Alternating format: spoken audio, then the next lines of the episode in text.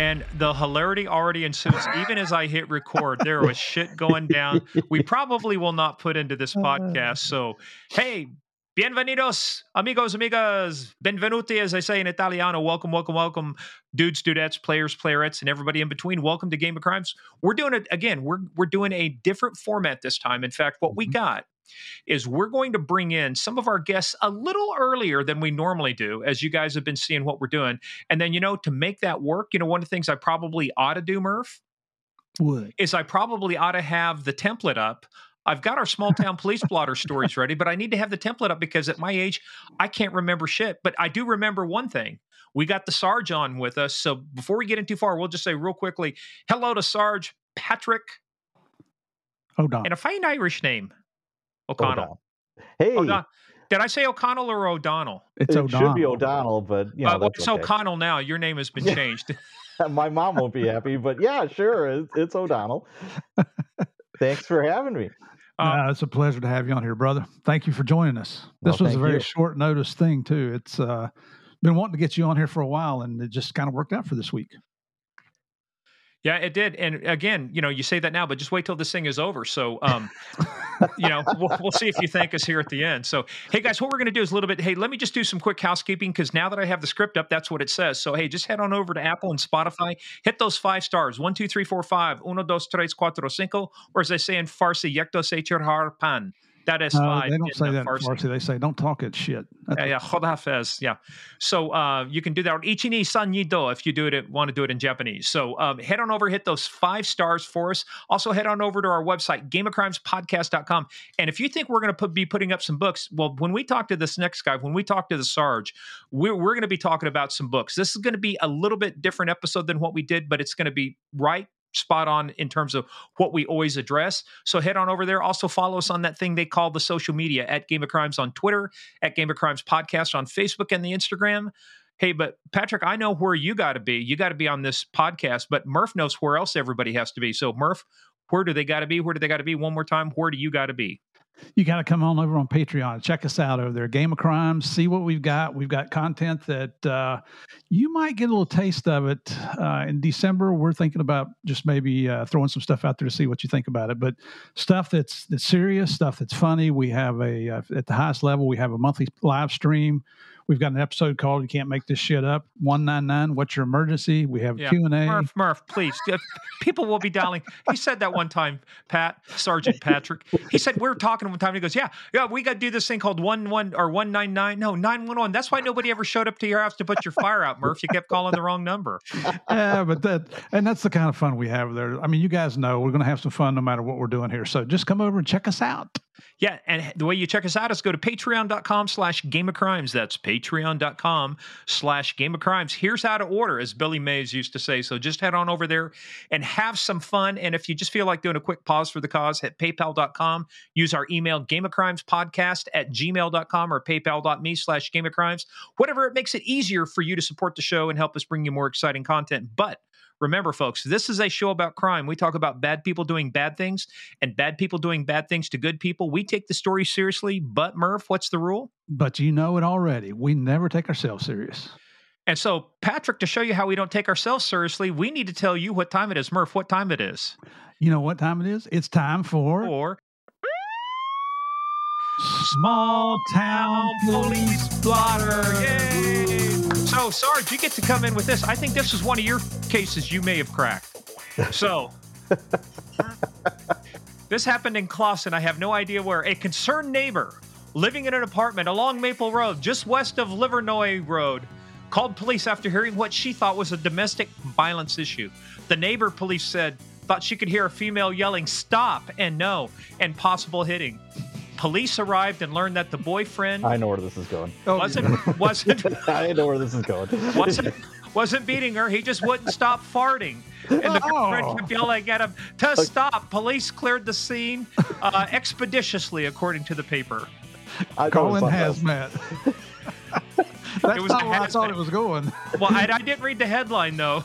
No, I know what you guys are thinking, you dirty old bastards. Yep. Farting, farting boyfriend causes neighbors to call police. That was the headline. If I read that, it would have taken the punchline away. Oh man! No, but Call here, Murph, this next story is right up your alley, though. I guarantee you. Is it Florida? Now, this involves a deputy, though. This involves law enforcement. So, um, April 3rd in Park Falls, a 911 call reporting a subject who was masturbating in the bar. A Park Falls officer was dispatched. A deputy assisted. they don't get paid enough for that. I guess it depends on what city you're in. I'm Oh, well, hey, it's Yeah. a community service option. Define, redefines happy ending. Oh my God, there we go. Whoa, whoa. That wasn't the Kansas thing, was it? No, that, that definitely that's probably a West Virginia thing, maybe a Wisconsin thing. We're gonna have to talk about Wisconsin here in a minute. Okay, so last story here. So this one is in the news. Nathan Wayne Pugh, he's 49. He's a bank robber uh, who tried to rob a Dallas bank, and you know how they caught him? Yeah, he's an idiot. I don't- Well, yeah, he's an idiot. Guess what? What? The, the the teller at the bank, she was pretty smart. She said, "I can't give you money unless I get two forms of ID." So he gave her two forms of ID, and now he's doing eight years in prison. Well, if I may, we had a guy come back the next day after he robbed the bank. He, he wasn't wearing a mask. He wasn't. I mean, he just goes to the teller, "Hey, give me all your money." She did. He disappeared. The next day, the same exact time, high noon, he comes back, and the teller's like, "Holy shit, that's that's the guy who robbed us yesterday." And all my same cops, I was working, and it's like, "Yeah, we got a call. Same guy's back." And it's like, "Okay." He just had a seat in the lobby and just sat there. And we're like, uh, wh- "What's going on?" And he said, he just puts his arms out. Yeah, you can cuff me. Uh, He got six grand. I mean, he didn't get the mother load. yeah. He owed six thousand dollars. Well, I think it was like five thousand to the dope man. He owed his drug dealer five grand. He says he's going to kill my family. I didn't have a choice, and he said I gave the rest to them. Take me to jail. All righty. That's the low hanging fruit. there we go. Thus endeth the reading for today. Then P.A.S. Domine Daneis Requiem. All right, there you go. Oh. See, we add color. We thought this would be a good idea. We just bring the guests in instead of doing just a separate intro, and now we, we subject. Uh, Sergeant Patrick O'Donnell, which should have been O'Connell if you'd been like, you know, Robin was. Wasn't Robin's name last name O'Connell? Or what was his name? Uh, the actor who played him in the modern one. Can't No, think I of it. think it was O'Donnell actually. O'Donnell. Oh, Chris, uh, maybe, Oh. maybe. All the cool guys are O'Donnell, just so you know. There you Yeah, go. well, it- and IRA guys too. So uh, that's I know that from my friends uh, New Scotland Yard. I don't judge. so as I said, that's endeth the reading for today. Murph popped out momentarily. He must, I think he was dying laughing. Either that, or he had to go pass gas and didn't want to do it on the podcast. Well, that one thing about so you said, I think I spit all over my screen here, laughing. I had to clean Hey, up. But that's that's what I heard from somebody. You know, you you know, you've reached that point. You know when you've been married long enough when you can actually fart in front of your wife. or like my oldest son did, he he uh, convinced her that he was going to. I'm not sure they were married at this point, but uh, they were in the bed together and said something, and she covered her head up the covers, and then he pinned her down and let her rip. Don't That's they what we call that call a a Dutch oven? The Dutch oven. That's, what when you're very comfortable with your relationship, you can Dutch oven your partner. Yes, that's that's lovely. I got Dutch ovened as a rookie in Salina, Kansas. I'm riding with one of the senior officers, and he was what we called a public safety officer. So they would roam, one would roam the north half of town, another one would roam the south half, and then cover across all the beats. And we're driving down the road one day, and he just decides, "Hey, watch this!" And it was these old Ford because they had the Ford station wagons. The the you know they had the Ford LTDs, but they because they had extra gear in the back and everything. Al- Almost looked like an Adam 12 thing. Anyway, we're going Mike Marshall. If you're listening, this is about you. He ended up becoming deputy chief. Who knew? um, we're driving down the road and all of a sudden he just locks because they used to have the child lock on there so he locked the windows and then he just farted big time and i'm like dying i'm i can't open the door because we're going like 60 miles an hour and i can't roll down the window so it just basically gassed me we had guys. I tell you what, back in the '70s, we had a couple sergeants. They would eat boiled eggs and they would put um, sulfur powder on them.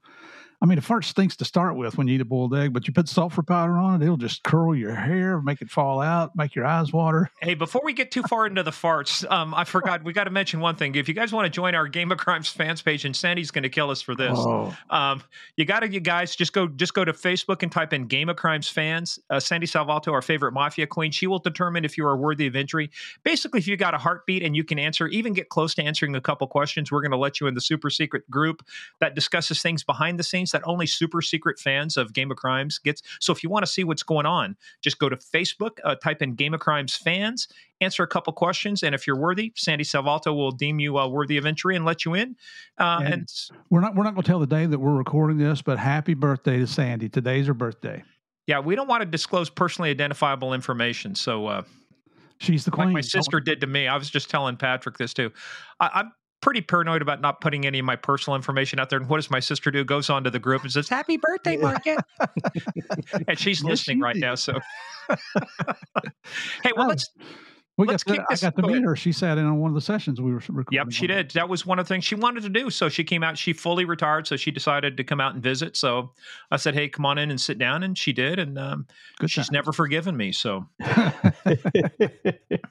Well, let's get started. And as we do with everybody, so we've got we've got ourselves uh, a fine Irishman, Patrick O'Donnell. I thought it was O'Connell because I was just thinking too fast. I knew it was right there in the notes, but I said O'Connell. But it is O'Donnell for at least this show. So, uh, Patrick, as we do with everybody, you're up in Wisconsin, or you used to be in Wisconsin. But tell us, how did you get started in this thing of ours we call Cosa Nostra? How did you get? Would you lose a bet, drunk one night, wake up in a prison cell, and decided I'd rather be a cop than a prisoner? I mean, how did this start for you? you know, I think it was I went to uh, college. You Uh, think you went to college? You don't remember? I would. I, I think I went to college. I might have joined the army too. I just don't remember. those were very foggy years. Let me tell you. yeah, my academic uh, career was not sterling to say the to say the best. Uh, I worked full time and I went to college full time when I was a youngster, and I got kicked out of college twice actually. But at? that's UW Whitewater, University of Wisconsin Whitewater. So I started out as a music major. I was going to be a high school band director. Same here. Really? Yeah, that was. I got a bachelor's in music education from Fort Hays State University. Wow. It must be something with police and music. I don't know, but I guess. But I switched majors over to sociology and my minor was criminal justice. I did a internship with the Milwaukee County Sheriff's Department back in 86, I think it was, or 87. And that changed everything.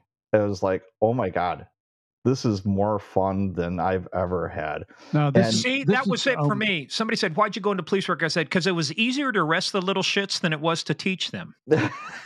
Well, uh, no, this is the oh my god part because now you've got Morgan looking for something, oh boy. and he's probably going to sing a song or play a skin flute. I don't know what he's going to do here. Holy cow! Now, I found it. I found it. So this, and I, I, Patrick can see it, but you see, I don't know if you can see my ring. See the ring there I see the ring. has a treble clef on there. Wow. That is my ring. That is my ring from college. So, what instrument did you? Uh, All Play. the low a brass, skin baritone, trombone, tuba. Uh, but I but I played French horn and uh, trumpet as well too. But banjo, piano, guitar. So banjo. Wow. That's... still have a banjo. I every time Murph makes me play dueling banjos, and he sits around and he goes, "You got a purty mouth, boy." maybe I So- do, and maybe I do. so what I did was uh, I did finish school, got my degree. They did not have criminal justice as a major back then. Not many colleges did. So sociology was close enough, and minor was criminal justice. And I just started doing the shotgun approach of trying different departments. And I took the test for the city of Milwaukee when I was 26, and that's it took four years to get on. That was back when everybody wanted to be a cop. I took the written test. There was 2,500 people in this like hall.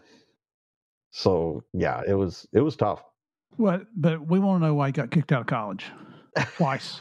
Dude, you can't gloss over stuff like that. So, uh, now, did any of this getting kicked out prevent you from getting that job for those four years? no, not at all.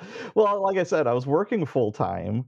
I was going to school most of the time full time. What were you working? You said you were working. What kind of work were you doing? I worked in grocery stores for since the time I was 16 to the time I graduated from college. I wound up being a night manager at a Piggly Wiggly. I haven't heard that in a while. Yeah. That and the, then you got Wawas and the Buc-ee's and uh, you know all of these other little. Uh, Yeah, Weird I was the night manager at the Pig, and uh, I also wanted to have fun. I was a young man, and I wanted to go out and have a good time. And that thing called studying and books and all that that that took a backseat to work and the fun stuff. So Yeah, but I did wind up graduating. I didn't do anything too crazy to, you know, So as you far as get- that you, were on academic probation, or Oh yeah, I was a couple of times. yeah, So- I might have so- that. So were all the guys on Animal House too. They were on. Were you on double secret probation too? Maybe I was, but that's a secret. I can't say. so uh, if you want to uh, a shameless plug for game of crimes we just got through reviewing uh, based on popular vote the movie dirty harry in our narcometer and the mayor of the town steve knew it too we looked at it he was dean wormer in animal house We're Yep. going, i can't take the guy Yes, seriously after that yeah Yeah. I, that, wow, that's right. yeah so uh, a lot of good stuff so but um so when you got on how big population wise how big was milwaukee Six hundred thousand. okay so that was a good size that's obviously the largest city in uh, wisconsin Correct. It's uh, Milwaukee. Then the second largest, I think, is Madison. Then Racine and Kenosha. Well, so since you're a music guy, you'll know this too. I've always had, uh, always hung out with all the guys who did drum and bugle corps and stuff. And I believe there was a famous one from Wisconsin called the Madison Scouts that always did Oh, drum and bugle corps. They do really well. That Yeah. that's a high speed uh, drum and bugle corps. Absolutely. They're they're very good. See, Murph's feeling left out because he doesn't have anything to contribute to this part of the conversation. Oh, so y'all just finish, let me know when you finish talking about music. I- I'll pull out the banjo and you can go back to saying, "You got a purty mouth there, boy." Squeal like a pig for me. Got- Obviously some place references to, uh. Yeah, yeah. I'll go get the banjo. Okay. Um. So, but you when you first got so you got hired in '86. No, no, no. I did an internship with the Milwaukee County Sheriff's Department. I was still in college. Okay. I didn't get on the job till 95. You know, I took I took the all the tests and everything when I was 26, got on the list, and I didn't get on till I was 30. Wow. So you haven't been re- retired from law enforcement too long then, huh? No, I've been retired for two years. I did my 25 Ah. and I got out. Well, I don't know. We talked to a couple of people in your department. They said they thought you retired like 15 years ago. So, Some might say that. Yeah. some of my bosses may, some of my recruits. Who knows? Yeah, I I would not doubt that. yeah, we used to joke a couple of our guys. He says, "Yeah, he's about to be indicted for theft. He's been stealing paychecks for the last two years." You know. Well, let's talk about getting on the the police department though. Um, you after you, I mean, did you think it was going to happen, or did you go apply other places? Were you going to leave, or why? What kept you in Milwaukee, Wisconsin? Why didn't you go to another state or another um, jurisdiction? I wanted to stay in state, and I didn't want to be a little podunk cop. I didn't want to work in a small department. You mean like Bluefield, West Virginia, or something? 35 guys, kick your ass. Nothing against smaller departments, okay? Don't everybody hate. But I wanted to, you know, eh, like any young person, you know, you want to go where the action is, you want to go out and have some fun. And I think I got bit with the bug when I interned with the sheriff's department, sheriff's department in Milwaukee, and I'm like, man, this you guys have nothing but fun here. This is just nonstop action. So I'm like, well, yeah, that's where I want to go. But I mean, while I was waiting, you know, I worked as a car salesperson for four years. I bartended. I managed a 24 hour restaurant when I got out of college. Which Yeah. one? IHOP. Yeah. Well, gosh, you know what? That's okay. You would have had my ultimate respect if you had said Waffle House. There you go. We don't have waffle houses in uh, What? Wisconsin. No. But you know what we're talking about, right? oh yeah, I do. I Oh, do. Best but I, I'll tell you this program. much: 25 years of being uh, working in the inner city in Milwaukee, I got into more fights in one year working at IHOP on graveyard shift. Because every drunk, every look, couple of my complaints came from people at IHOP, drunks that, you know, hey, what are you doing in my car? Dude, you've passed out. You left your door open. I mean, it got so bad I had to hire a bouncer at IHOP. Whoa. Now, that's, that's a- you know you that's a got tough street IHOP. cred. Yeah. What do you do? I'm a bouncer. Where IHOP? Ooh. I'd also make him bust tables, but hey, he, I, his label, his his title was bouncer. He liked that. Holy cow. That's tough Man, so that that prepared you well for your job. Well, you know what it did was I got good at talking to people because after your first couple of fights, you're like, okay, that kind of sucked, and you know you're always going to get nicked or whatever. And if I could avoid the fight all day long, I wanted to. And then I sold cars for four years. Well, now I'm talking you into something that you don't want to do because nobody wants to really, you know, part with their hard-earned cash. Because tell you what, what a car is the second biggest purchase you're probably going to make. Your house is number one. Then a car is probably the no, an second ex, I think an ex-wife is like number two. Then Ooh, comes I've a got one car. of those. I've got one of those. Don't we all? oh yeah, but yeah. So I traded her in, but you know that's another story. But Now, did you did you trade her? Did you try updating your software? Did you try installing Girlfriend 2.0 on top of Wife 1.0? Uh oh. Uh, You know what that happens? much. Girlfriend Wife 1.0 then accesses all your bank accounts and drains them as Girlfriend 2.0 is updating. So just let you know. You sound like Yeah. you've been there, Morgan. Say again. You sound like you've been down that road. No, I, I I saw that joke one time. I thought it was really good.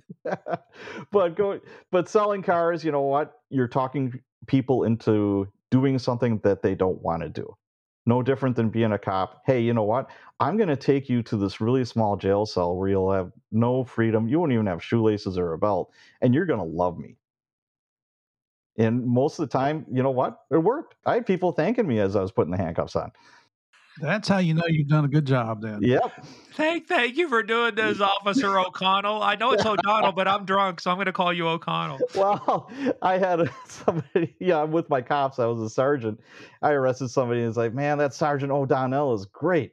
And Uh, so, of course, it spread like wildfire. Hey, Sergeant O'Donnell, how are you doing over there? And I'm like, oh, It tastes like French, nice. O'Donnell. You know, It's like that Saturday night skit where the, the guy comes in as a student teacher and he's calling roll because he's been in an inner city school and he, and he calls for Palaki. Is yeah, Blake. Yeah, Blake, yeah. yeah. No, I think I know which one you were talking about. So, Yes. uh, when, but real quickly, if we re, re, just go backwards a little bit, um, when you went through the academy, how many people were in your class? There was only 42. Usually there's 60, but for some reason, I got hired because of the crime bill.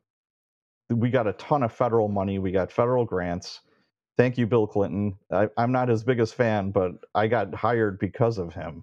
We had four academy classes go through in one year, which is unheard of for our organization.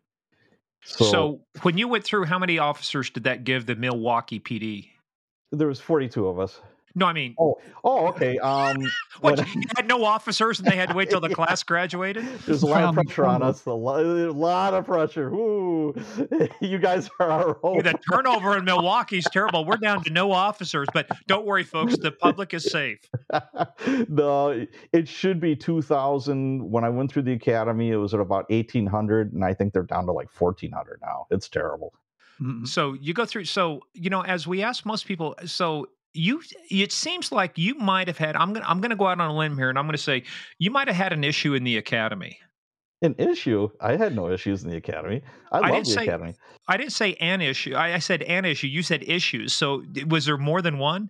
Did you get any trouble? You get? I mean, you you sound like a guy who probably pulls a joke or two or provokes some things. Actually, you know what? I was pretty vanilla because I was 30 years old. I was one of the oldest guys in that academy. You know, most of these people that were in the academy were like 21, 22 years old. And here I am 30, and there was only one other guy older than me. He was like in his early 40s. He was the old man. He was a parking checker for like 15 years. He did he was like the parking enforcement guy that drove around in a Jeep and wrote out parking tickets. So I the instructors really didn't key in on me because I was I was old. I was 30 years old. So we were just fixing a real quick glitch here. Um, but as as uh, Patrick mentioned, police dog, um, the dog he's dog sitting decided to be a dog and jumped up on his lap and started molesting him.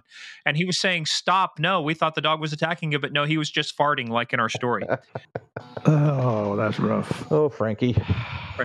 hey, so you were talking about you, you were the second oldest guy in your class. The oldest guy was like a parking enforcer, but that's why you said you were kind of. I, I can see why you were probably chilling class and not because you were there to get through it, right? I mean, it's not like you were young anymore. You'd had your fun, but like you're now like ready. Hey, let's get this academy over with. I want to get on the job. Oh, absolutely. You know, we were living in Madison at the time, which is a little over an hour away. And for the first couple of months, I was commuting, going back and forth. On a daily basis, or did they keep you there during the week? No, it was Monday through Friday, and uh, yeah, it, I would go home in the evening. You know, it, it was eight to four Monday through Friday, so you know I had to be up at oh dark thirty to make sure there was no traffic problems. Then I'd get home probably around six o'clock at night. And then on top of that, what about studying and you oh, know yeah. Just- prepping? Yep, you had to do it. Had all that stuff, huh? Oh yeah, it sucked. It, that part I did not like. Then I wound up sleeping on a friend's couch. I wound up couch surfing, and he had this small attic apartment, and I'm on this couch, and he literally went out boozing every night. You know, and I would get up at six o'clock in the morning, and he was getting home at two thirty in the morning. Every morning he was up at, and then it was a small apartment. He would always make a pizza or microwave something, so he'd wake me up. And I'm like, okay, this is miserable. this is beyond misery. I'm too old for this shit. Yeah. So thankfully, we found a house in Milwaukee. You know, when I was about halfway through the academy, I'm like, yeah, I, I think I'm going to graduate. You know, even though they threaten you all the time that, you know, you're not going to. But I was old enough to kind of see the games that they were playing. And I'm like, yeah, we need to move. So we moved, and then life was a lot better once I had my own house, and the commute was a half an hour, So how long's your academy? six months. Oh, okay. And then when you got done, so how, what's the process of getting you out onto the main streets of uh, Milwaukee? Uh, what happens is you get assigned to a district station, you go to patrol, and you do six weeks of field training with a field training officer. And then you do another six weeks with a different field training officer. And they try to change the shifts, you know, the people, but you're in the same district. I started out working midnight to eight on uh, graveyards. And then I went to early power, which was 11 in the morning till 7 in the evening. So what was your favorite shift? Oh, favorite shift. I liked late shift because of the people. There were some really good cops, very high speed, just hard chargers. And there were just, you could learn a ton from them. And, you know, you guys know what it's like. It's the front row seat to the craziest shit on planet Earth. And when you were working 11 in the morning till 7 p.m., I mean, you'd still have homicides and crazy stuff go on, but just not at the volume that you do at night. So I enjoyed working late. When later on I promoted to sergeant, I did four years on late power, which was seven at night till three in the morning, and that was by far my favorite. Then I got divorced and I had to go day shift so I could get custody, you know, joint custody with my kids. That's when I was when I was in uniform. I worked a seven to three, and that was seven p.m. to three a.m. and that Oh, was I the best it. shift. I, I would have retired off of that if I could have. of course, I was a lot younger then too. Yeah, and the other, but the other thing too is it's kind of weird too because after a while you just most everything was designed to be Monday through Friday, eight to five, like banks, you know, and other stuff like that. So you kind of have to. People don't realize when you do this thing called law enforcement, you know, thing of ours. You got to just adjust your daily habits or your routines and stuff. Because there was, for me, as you've sure with you guys, there's no such thing. It's weekends off all the time. Well, let's plan something for the weekend. I'm not off. You know, See, that's the good thing about late shift. If you have kids, you could deprive yourself of sleep and still make the soccer game, still make the band concert. You could still. I did a ton of chaperoning for my kids when they were little, you know, for field trips. And I was like one of the only dads that was doing it. And I'll never forget it. I thought it was great. How did your kids like having you there?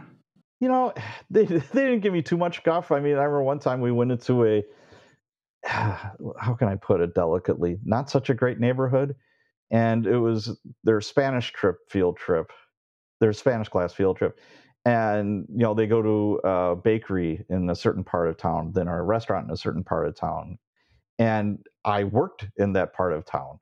And I'm like, oh my God, I'm seeing everything. You know, it's like nine o'clock in the morning, but there's two prostitutes on the corner of where we're at.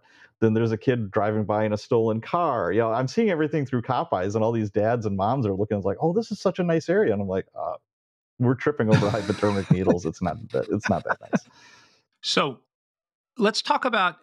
I don't want to get into it yet, but I want to talk about at some point. We're going to talk about this thing you do, uh, cops and writers. You've got a podcast. You've been.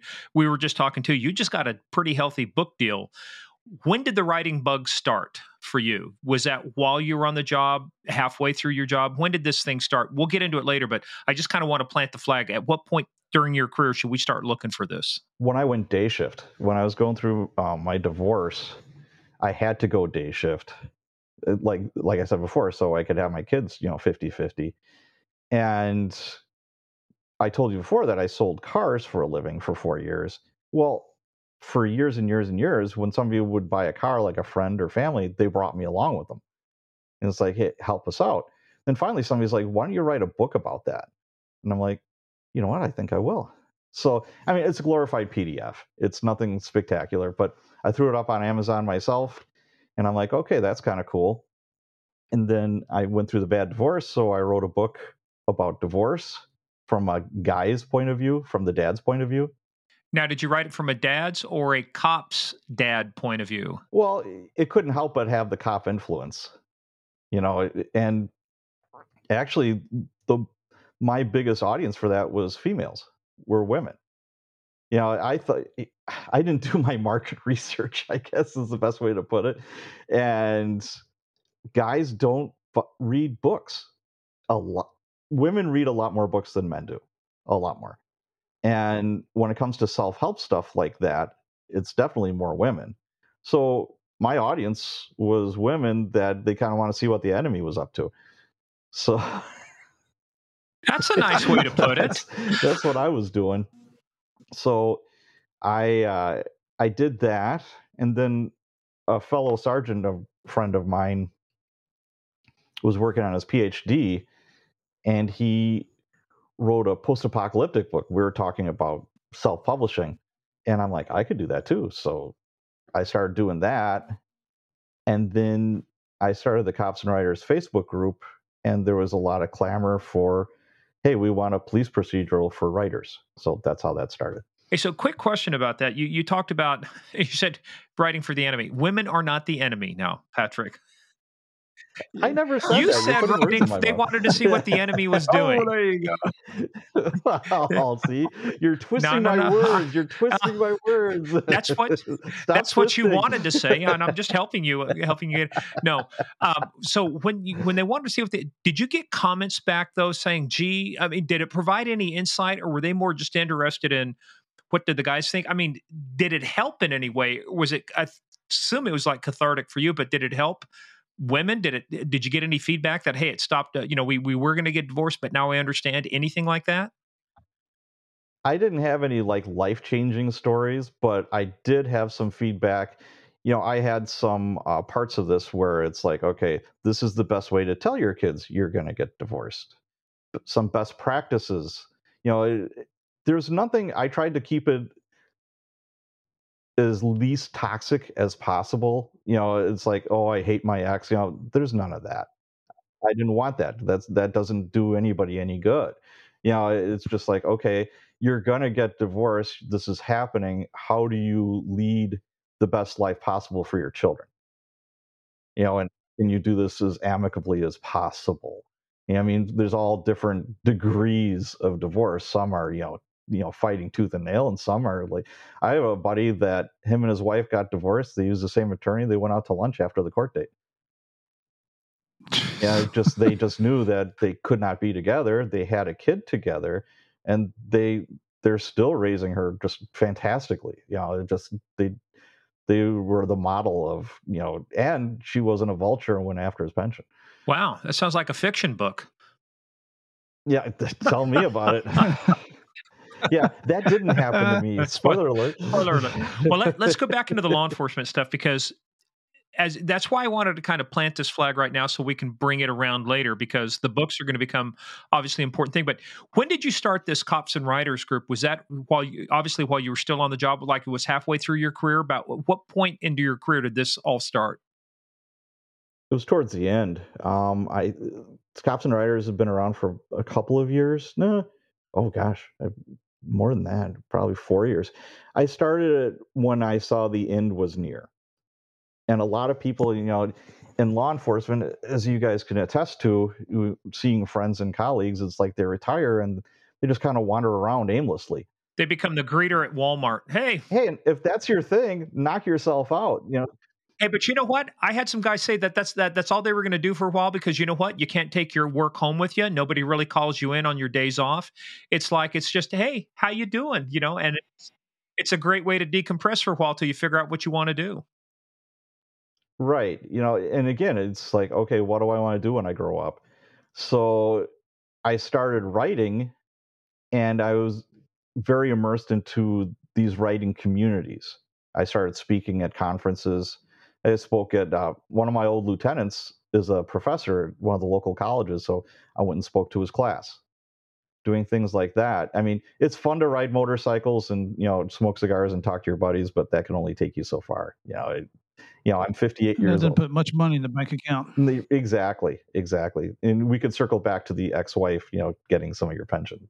It's kind of a necessity. Too. Yeah, when, when your income drops precipitously, you've got to figure out another, as they say in the business revenue stream. What's how do I monetize this this hobby of mine? You know, and turn it into something. yeah.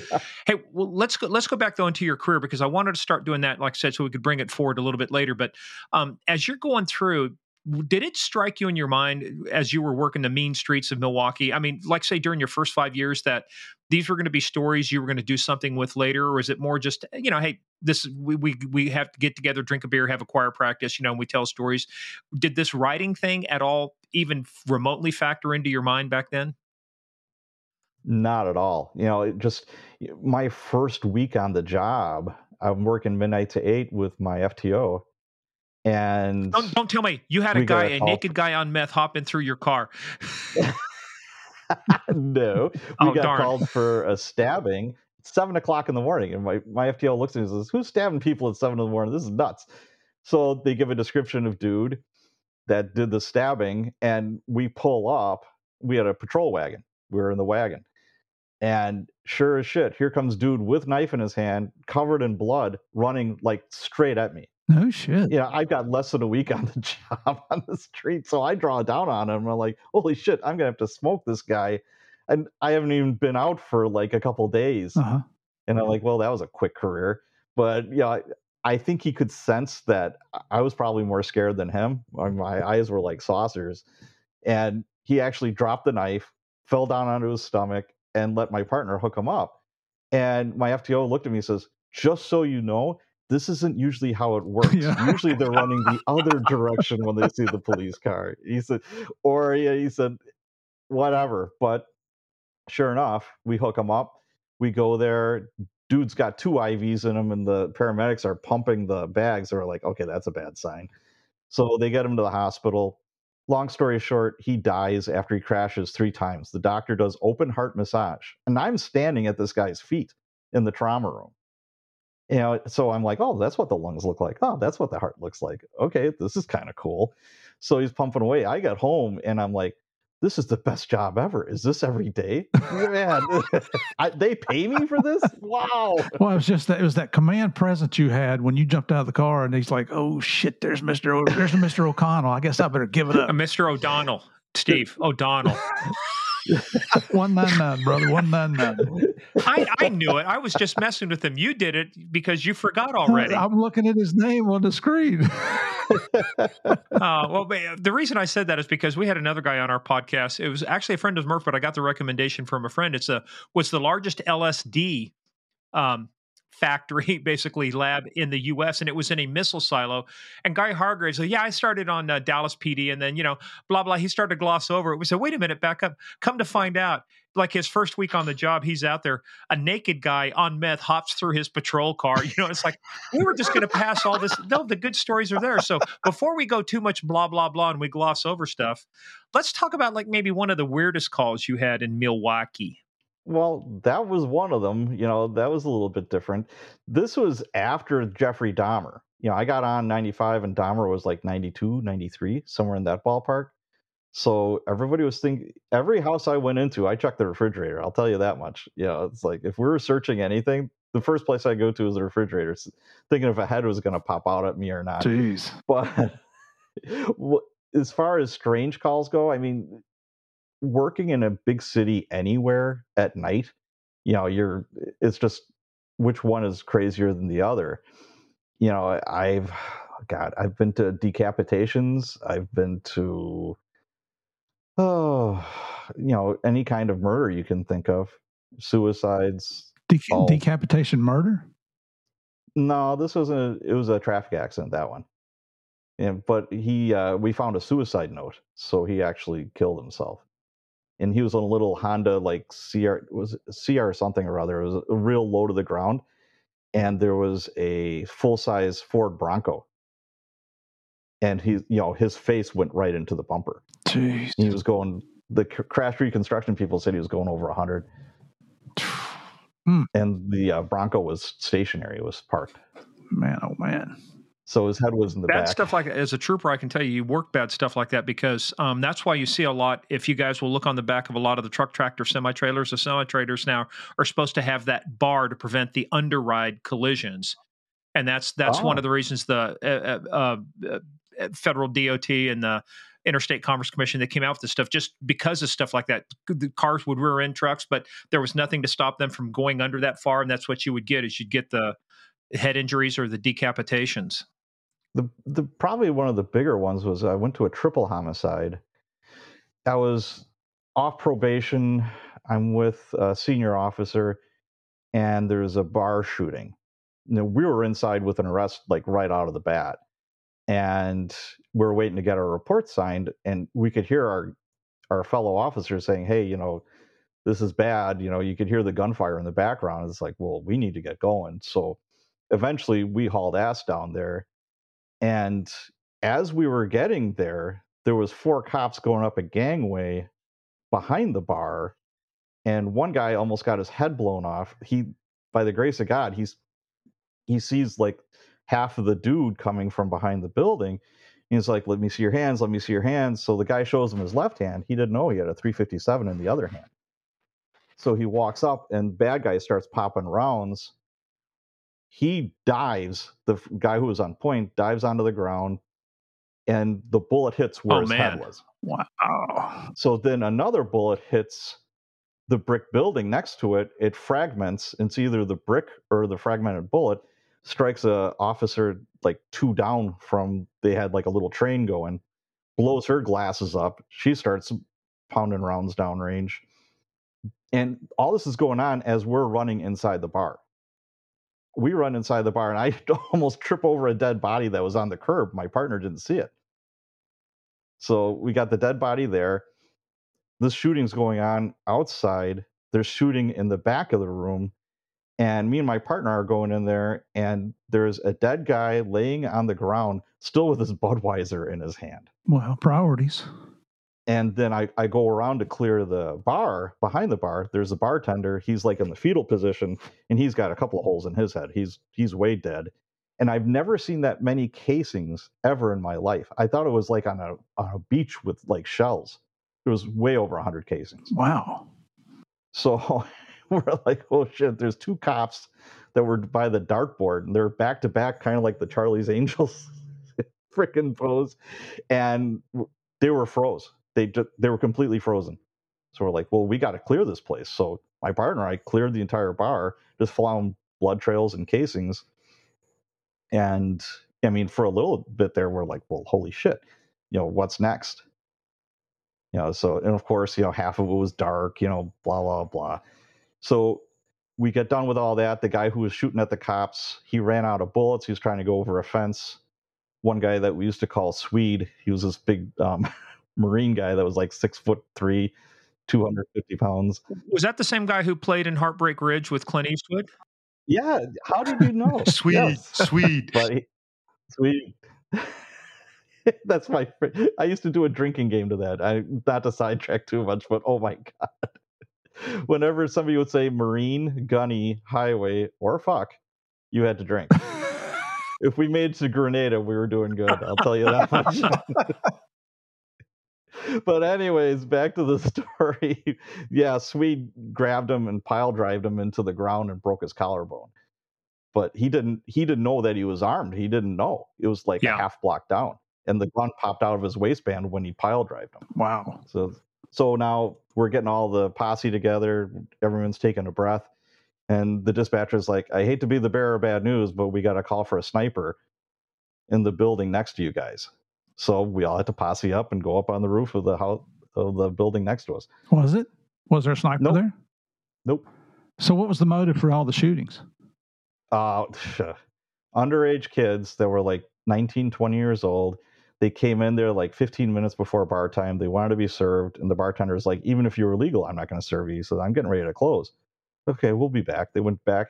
They had Mac. I was about to ask what it had to be something like that. Yeah. Damn. Yeah.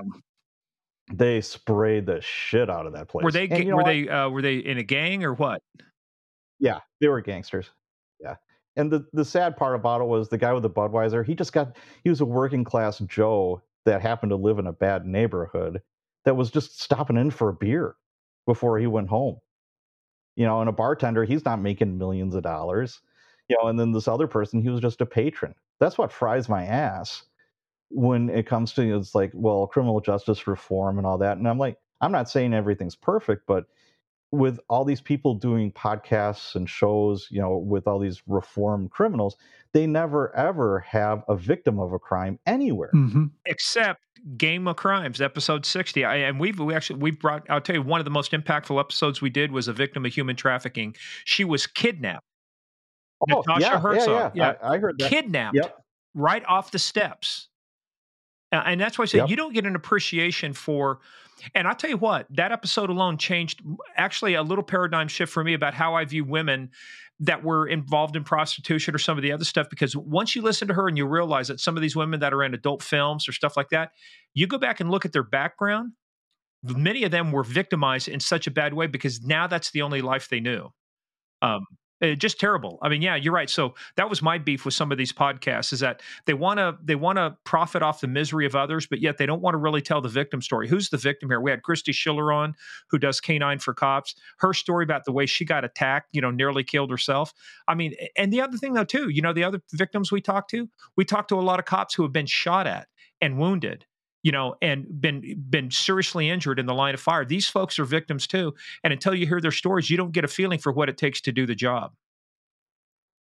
Yeah, I totally agree with you. You know, it just looking into the eyes of a real victim of a crime, because Mhm. you know, when you work in the inner city anywhere, a lot of it is one criminal doing something bad to another criminal, and it, it's kind of hard to feel bad for him. But every now and then, you we'd say we'd stumble across a real victim of a crime, and it's like your heart goes out to them. Yeah. You know, it's terrible. They're changed forever.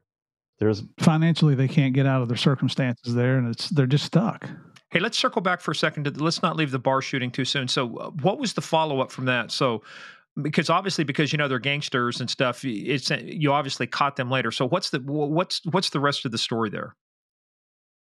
rest of the story was, you know, that was all night.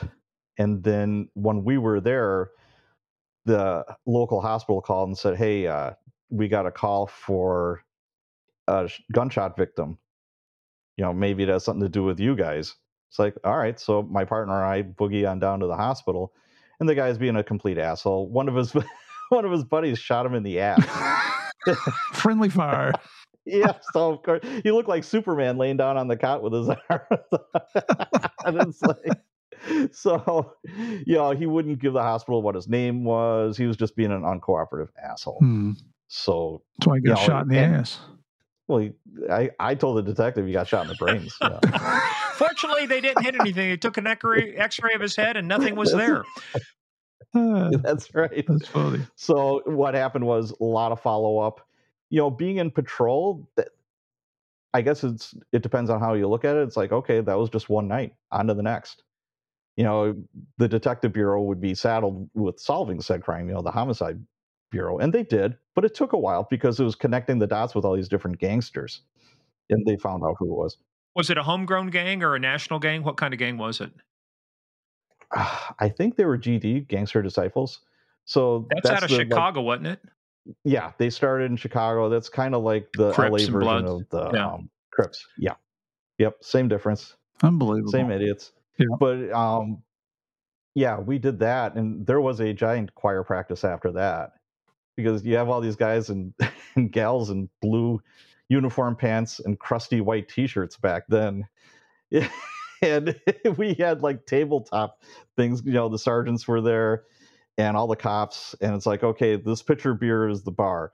These pieces of popcorn are the cops going up the gangway. Everyone's reliving it, and you know, it's just oh, it was hilarious. Oh my gosh, that was so much fun. But you know, you, you've got to have those decompression times like that because the Oh, crap yeah, you see out there on a daily basis, you got to have a way to release that crap.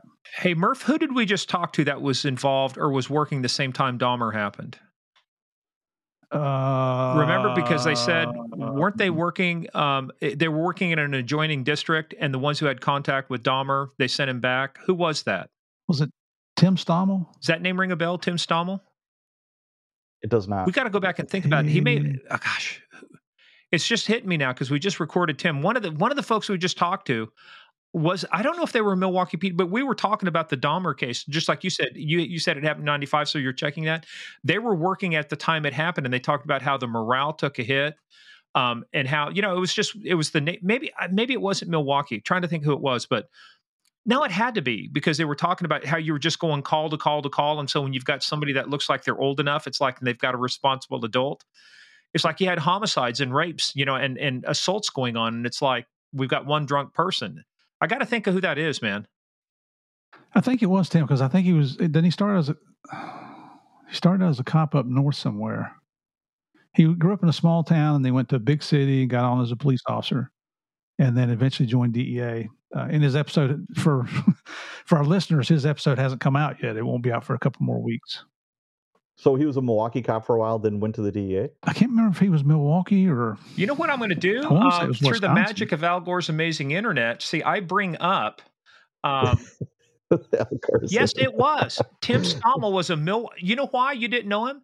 Because he was only on Milwaukee from February of '90 to February of '93 before he went to Coral Springs. He left two years before you started. He was working the night in an adjoining district when Oh, they found the, okay. the the first body of Dom, with Dahmer. Ah. Well, I interviewed Annie Schwartz, who was the reporter that broke the story. You guys should interview her. She's great. She is fabulous. And she wrote a book called Monster. They, they just turned that into a series on Netflix, right, or something? Her- yeah, she had something to do with it, but the Netflix series is not based on fact.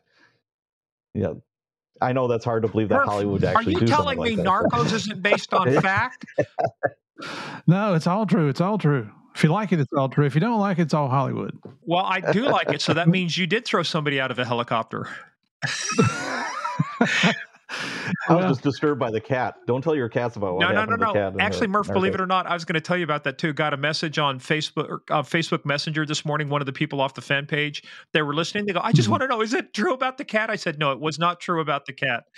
Cat died of natural causes. Was not was not felonious, yeah. No was not feloniously suspicious. wiped out. You know, wiped out. So, uh, Nope.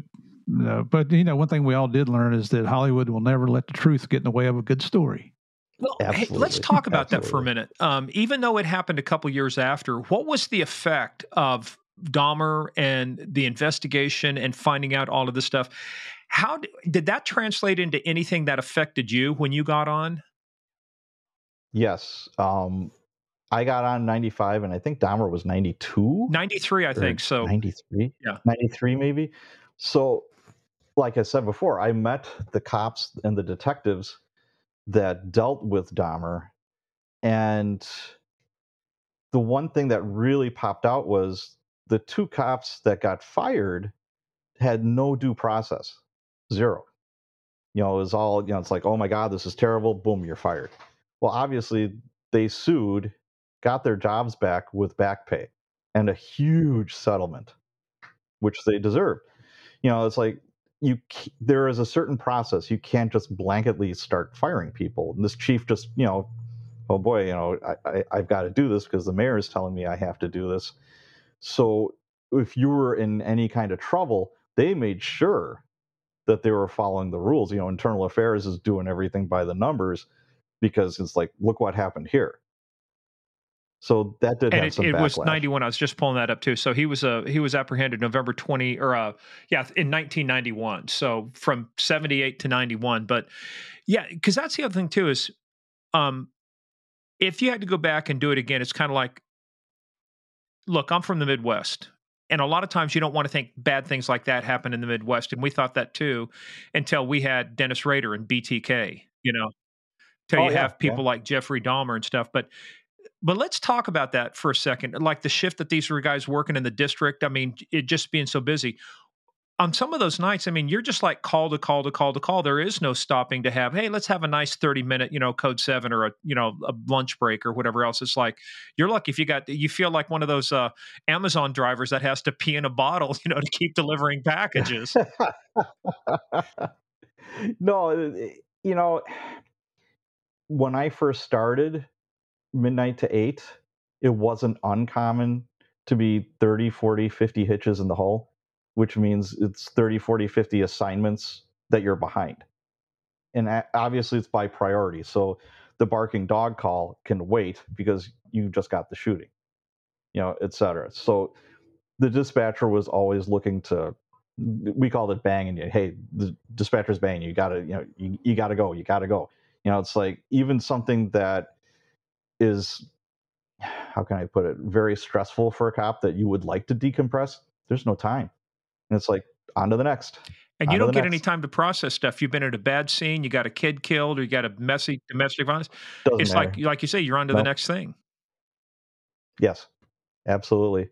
But you know, as far as the Dahmer stuff goes, I know the two detectives that interrogated him. You know, and back then the rooms were about as they were glorified uh, broom closets, more or less. And it was Pat Kennedy and Michael Dubus that were the two detectives. Pat Kennedy was this gigantic, just big guy who could just talk a mile a minute. And Mike Dubus was a very polished, very intelligent detective. They were both in homicide. And they're locked in with him for like 12, 16 hours for a couple of days interviewing this guy. And you know, later on, if one of these guys had an interrogation or interview for something that I'd bring in, I would listen outside the door because I'm like, man, these guys are good. You know what I mean? So I I remember I brought a guy in for homicide, and Kennedy walks in, and you know I handcuff the guy to the wall, like a big brass ring, in a table and chairs. And Kennedy goes in there, throws him his keys, and says, "Get that handcuff off your wrist." come on, we need to talk about this. And I'm just like, in five minutes, he had this guy just spilling his guts. There was no yelling, there was no screaming, there was and just. Man, well, speaking of good. writing fiction and stuff, people write fiction or you watch it on TV a lot of times. They think the best way to get a confession out of somebody is to yell and scream at them, like, son, you're going to get the needle. You're going to die. Tell me what happens. well, wait a minute, Skippy. If I tell you what happens, I'm going to get the needle and still die, right? So why are you yelling and mm-hmm. screaming mm-hmm. at me? well, one of my favorite, I think it was Chicago PD or Hawaii Five O. These are shows that my wife likes, and there's a female detective interrogating this guy, and he's handcuffed behind his back and this sitting in a chair, and she's shoving this gun and her gun in this guy's mouth. And first off, you never go in there armed you know, when you do an interview. Right. And second of all, I'm like, he can't talk. I'm like yelling at the TV, he can't talk. You have his gun in his mouth. You know, it's like, oh, oh, oh, oh. There's, there's a Glock in the poor man's mouth. Come on now. I think he just said he did it. Yeah, he just did it. That's what I heard. What'd you hear? I heard uh, you know, I, I got to tell you though. I mean, this uh, I, we had a philosophical discussion with one of my friends one night because we we talked about you know you see some of the stuff on TV. What would you do? And it's kind of what would you do if? And the question was, what what would you do if if you walked in and somebody was doing that exact same thing? That was the scenario. If they had a gun in somebody's mouth, who's you know a suspect in a crime, whatever, but they're obviously not armed, they've been searched, and you got a gun in their mouth, what are you going to do? And this might sound cold and callous. I said I'd fucking arrest him, and I'll tell you why. I mean, it's like Eh, you we cut a lot of slack to cops to do stuff, but if I walk in and you got a gun in somebody's mouth they do it on TV. That's the kind of shit that gun goes off, somebody dies, he gets a hold of it, turns it back around on you, kills a partner. Now, I, I, say I'd probably arrest him, but I mean, it'd be one of those things. I sure as hell would take his gun away from him, bitch slap him, and then get some lieutenant or somebody. And, and but it's like Hollywood, I think, does a disservice. And I'll tell you, that's was my rant here. Sorry, I'm off on a rant. Pe- people see stuff like that, and they think that's the way police work is really done. Yeah, they believe you know, what they see on TV.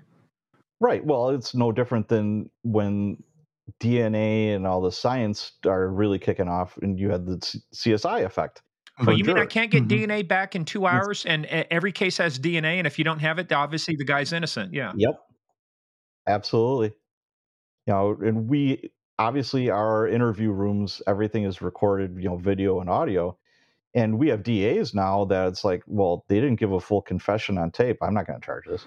Have you ever met a DA that said they had enough evidence? They always want more, don't they? but you know, but Patrick, you bring up a good point though too. Things have changed because I was I was in a homicide trial one time, and I happen to know the defense attorney. Who, by the way, speaking of ex-wives, he ended up being my attorney in my divorce. I said, "You're good. I want you for me now." But, but we were on there, and he was going uh, because I just got through testifying. He goes, "Do you have any evidence?" And I looked at him. I said, "I thought my testimony was evidence." and the judge says, "That's right." But you know, there was a time to where your your testimony, your observations, what you heard them say, that was evidence, and and it's we have come to that point where it's like you don't have DNA, you don't have fingerprints, you don't have it on tape. It's like it didn't happen.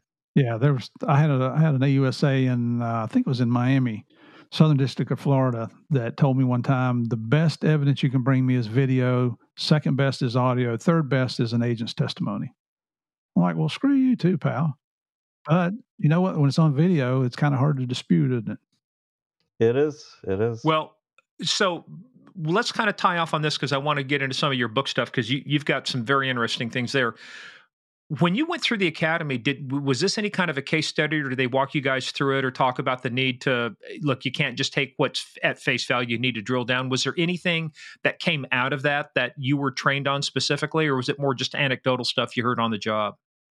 It's on the job in the academy. They that was kind of taboo. They didn't talk about it at all. You know, it's kind of like the the Dahmer elephant in the room, really. Yeah. You know, it, the fallout from that was incredible because one of the prosecutors wound up being he quit being a prosecutor. He was so shook from the trial that he became a Jesuit priest. Wow. Then uh, Pat Kennedy, he stayed on the job for a couple that of years. That was one of the detectives, you said? Yeah, that's the one that, you know, flings his keys at the mm-hmm. guy who just killed somebody. You know, he's just excellent, excellent detective. He's the one who, him and uh, Dubas are the ones who interrogated Dahmer and he joined the Peace Corps. Really? Yeah, I mean, this that whole trial, the whole case, it it really affected a lot of people, but they didn't talk a whole lot about it. You know, you get stuff like that, and it's almost like the greatest generation in World War II. My dad was a World War II vet, Vietnam, didn't talk about it. You get a lot of people from that time, you know, they don't talk about it. Um, we had uh, I think it's episode 13 might have been uh, Dave Reichert. Uh, he was the lead investigator for the Green River Killers, Gary Ridgway. 49 homicides, I think, and then another three on top of that. Even to this day, he's he he ended up being sheriff of King County, ended up being a six-term congressman, member of Congress. And even when he was, I think he was 72 when we interviewed him. Even when we interviewed him, emotionally he started crying on some of these things when he thought about the victim and the impact that it had. I mean it deeply affected him. He stayed on the job but he he went into a different position. But to your point it affected him so deeply that 30 years later you know 40 years later it brings tears to his eyes. Wow. You know you know that, that's the reason we want to bring the uh, the law enforcement on here just to give ourselves a, a shameless plug here but it's for you guys to tell your stories, not for us to read a book about it and tell your story. We want to, we know, we want our listeners to hear firsthand what you went through out there because those that aren't in the law enforcement or military profession never see things like that you were seeing on a daily basis. Well, I was I interviewed two police psychologists on my podcast, and they called them paper cuts. Like death of a thousand you know, cuts. Like, okay, yes, you know, and then something like Dahmer hits, and it's like now you got the machete coming at you. It's not like a little paper cut. Now, you know, on top of all the paper cuts, then you go through something huge like that. You know, where do you go from there? Well, how did that change? Even though they didn't talk about it in the academy, which I, they probably should have, but just but but on the job or even with the training and stuff, did it change how you guys? I mean, did some of your training officers talk about that specifically? Hey, look, here's why we need to go further on this or do this because of Dahmer. Was there any kind of like said downstream effect that uh, you saw in your training? Not really. Just the just the jokes is like, yeah, you better check that refrigerator. You never know what's going to pop out of there. You know, just stuff like that. Mm-hmm. But as far as like policy, procedure, SOP, nothing like that. No but so he was arrested then, and I know that he was, you know, appeal was denied because he was killed in prison. So, uh, which wasn't the, you know, because we're talking about, yeah, this was through 1991, and so he got killed the year before you got on. Um, I think, yeah, you got on in '95. You said right? Yes, yeah, 95. Uh, I guess did, did what was the public's reaction to that? Even the, when you started on, was there still um, reactions to it? Was there still a, you know a, a a memory of it? You know, or the you know they they had a long memory about it. Was what kind of impact did it have in the policing? Did it did it affect you at all when you came on, or was it still there? You know, a little bit, but kind of what happened with the city of Milwaukee was it kind of stole its innocence. Where before, what Milwaukee was Laverne and Shirley, Yeah. Happy Days, Yeah. You know that kind of stuff. And then Dahmer came along. Now, when you hear Milwaukee, and it's like, oh yeah, Jeffrey Dahmer. And what was the beer company they were a part of? Hassan oh, uh, sh- Shotz Shotz, Beer. Shotz. Hassan Yeah, Pfeffer. Schmiel, Shamal, Hasenpfeffer Incorporated. Yeah, exactly, exactly. Yeah, but it kind of stole the innocence from the city. You know, it's like, okay, now we have this monster roaming around. You know, it just, yeah, just it tarnished the image for a while. But as far as the general public, they have short memories. You know, it's there's always a new crisis. There's always something new to bitch about. For the, you know, the cops did this wrong or that wrong or whatever the case may be. There's always something new and shocking to come along, and there always was. It's just like 911. Uh, you know, it galvanized our country, you know, solidified us into one country again. But how long did that last? Not long at all. Yeah. Uh, in fact, I remember too, Jeb Bush, when he was governor of Florida, Murph, uh, you, you'll find this out too, but they developed, he said, we've got people down here that have developed amnesia. They were getting their third hurricane and nobody was taking it seriously. It's like, yeah, you know, maybe we'll prepare, maybe we won't. And that's the thing. After a while, you're, it's either so much you get amnesia about it, you know, or you, you get desensitized to it. Uh, see, that's, that's, so let me ask you, who was the author again of the book you were talking about, you interviewed? Annie Schwartz. What when you talk with her uh, and by the way let's give a shameless plug give a shameless plug for your podcast because we've talked about it so tell us what it is where we can find it. Uh, Cops and Writers, and that's on all your major platforms, you know, Apple Podcasts, Spotify. I think I'm on like 15, 16 different. see now for platforms. murph you got to be careful you mean writers like w-r-i-t-e-r-s not writers r-i-d-e-r-s because he'll be looking for cops and writers and it'll be some equestrian unit he'll find Uh, but let me tell you, Patrick only has the best guests on his show. The very best. well that's debatable uh, well you used to have standards till i heard one episode uh, like uh, you know, Javier Peña. What's his partner's Yeah. name? Uh, so so how name, long you been uh, doing cops and writers well, like I said before, I, I got the writing bug when I, I mean, was the, at. I should have been more clear. The podcast. How long you been Oh, doing the podcast? podcast? Oh. Yeah. Uh, I think it'll be close to two years in February. And how many episodes are you up to? 93. So you do like kind of a. So you just basically do one a week. Yeah. Yep. Yeah, I do a weekly. Well, let's talk about that for a little bit too. So um, let's talk about the cops and writers because you're you're. We'll find a couple of things about your career to talk about. You say like you're closing out. What made you pick the writing part of it? I mean, was it simply because you'd written that glorified PDF you said, and then you wrote the the yeah. Yeah. It just, I kind of got the bug. I'm like, hey, what I liked about I had these visions of being on a beach somewhere typing away. You know, it- it- okay, I'm going to retire. I'm going to move to Florida and I'm just going to write on a beach somewhere, you know. and Well, hold on a second. I got to I got to poke a hole in your little balloon here because one of the things people hate more than anything after all those years in law enforcement is fucking writing reports. Half the time you got sus- and now uh, you spend all your time bitching about having to write reports, and now you're telling me, "Oh, I got the writing bug." Well, where was the writing bug when you were having to write reports? All right, I was a sergeant for 17 years. So you didn't write So- shit. I wrote the Yeah, but you had to important reports. I wrote the important reports. I wrote the. I was the one who had to do the use of force. You know, when a cop had to, uh, you know, discharge their weapon, their OC, use their baton. You know, squad accidents, uh, uh, complaints. You know, Joe Q citizen or Joan Q citizen would come to the district saying, you know, officer did blah blah blah, et cetera, et cetera. That's the stuff that I was doing. I had the best job ever. I'll be the first one to say it. Being a street sergeant was the best job, no hands down, Nice. all day long. And here, here you're dreaming of going and sitting on a beach in Florida, and look at you now. You're sitting in Boston. Babysitting a dog. Temporarily. yeah, she's a good dog, aren't you, Frankie? There you Yeah. go. So, but but your dreams now, you're you're sitting on, uh, but you're still in Milwaukee, right? I am still in Milwaukee, probably for the next year to two years. Then we're gonna move. To where? But hopefully, Florida, Uh, well, West Sweet, Coast, come on down, brother. West Coast. West, c- come on down. Yeah, the well, he said West Coast, Murph. He doesn't want to be anywhere near you. So he's you're going to be up there in the Panhandle, or what are you talking about? No, I, I like Naples. Naples, uh, Fort Myers. I'm Bonita glad you Beach. clarified that for a minute. I thought you said I like nipples. I'm going what? Well, he probably does that too. But you, You but know, you know, you know, guys' Hurricane- heads, Hurricane you know, get out of the gutter, boys. Jeez, I Louise. wasn't the one that was going the wrong place with the story when I said stop. No, and you guys were thinking something else, and all he was doing was farting. Don't tell me my mind was going into the gutter. It lives there, doesn't it? but yeah, you know, I just kind of got bit by that bug, and I like the idea of okay, I can do this job anywhere. You know, last year I worked for an airline throwing bags, you know, loading and unloading airplanes, and I did it so I could have free travel. But they wanted Mhm. me to work in the wintertime too, and I'm like, no, that's not going to happen. Sorry, guys.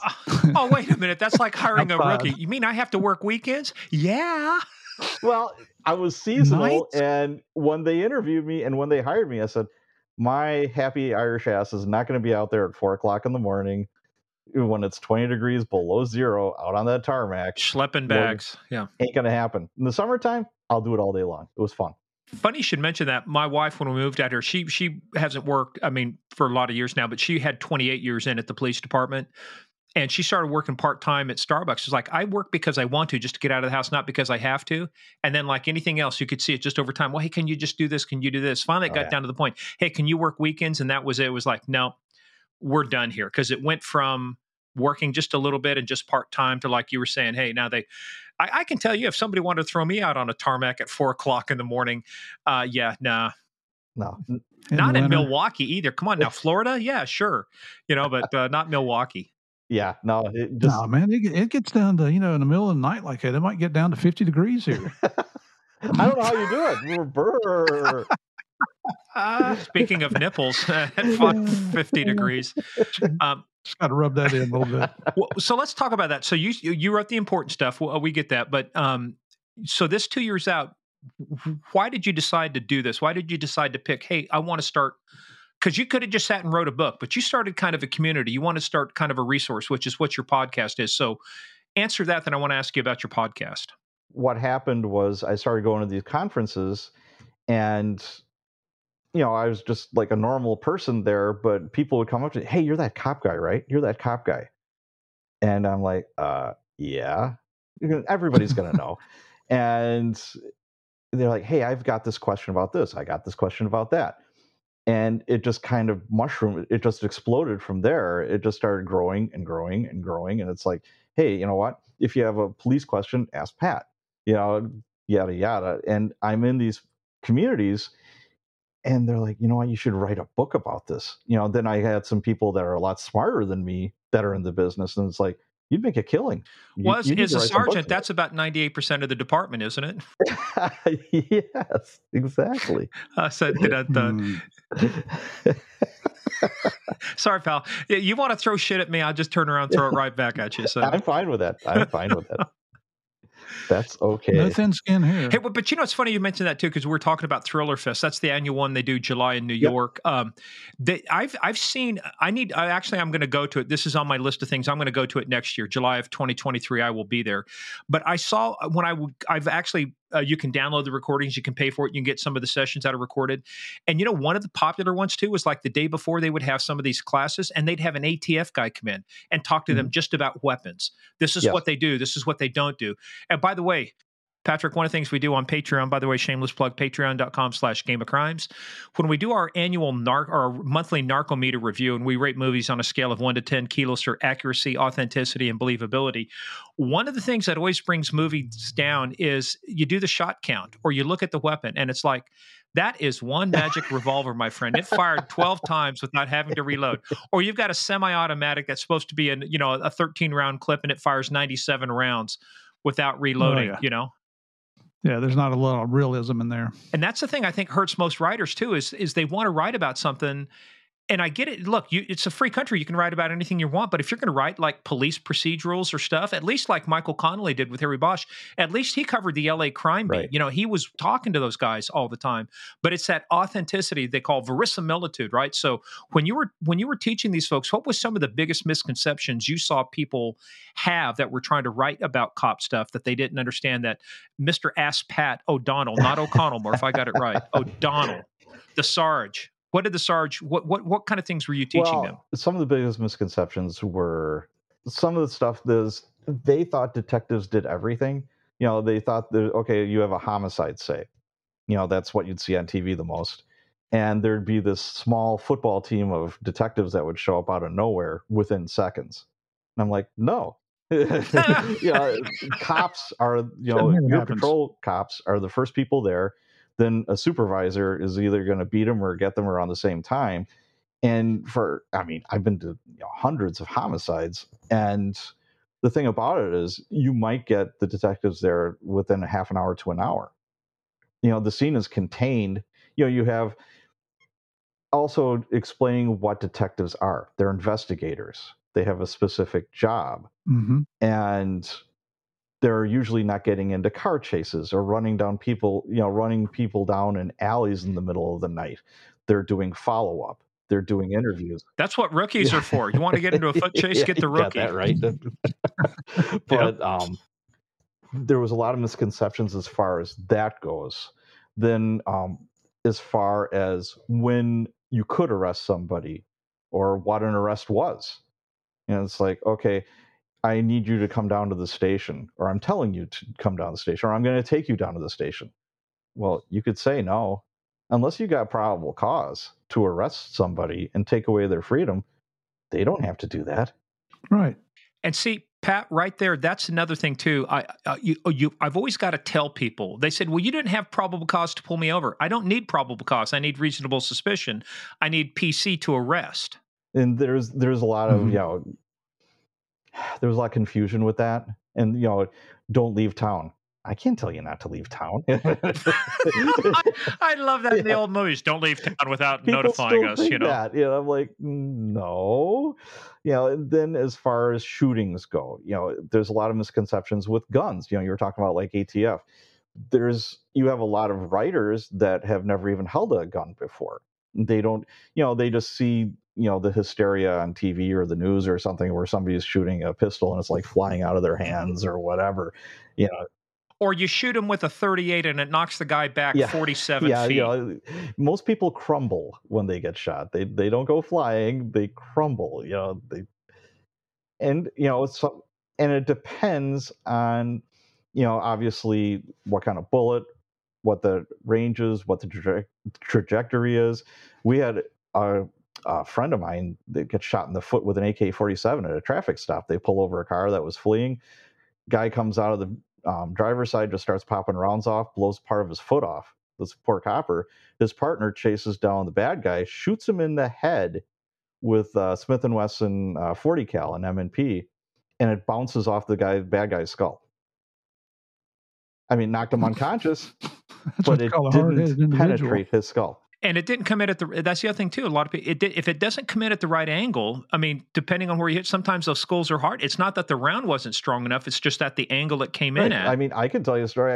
I, I had a busy night in in the hood. I'm by myself. They're like start going to the shooting, and I'm like, all right. So I go and I'm like, ah, screw it. I'll just, you know, I'm not waiting for anybody. So I go, I walk up. I'm all being tactical. I got my gun out, and there's a guy sitting on the stoop where the shooting was supposed to be. And I look at him and I'm like, let me see your hands. He's totally cooperative, and he's like, you might want this. And I'm like, what? He said, this is the bullet. I'm like, huh? He got shot between the eyes. The bullet traveled between the skull and the skin and popped out the crown of his head.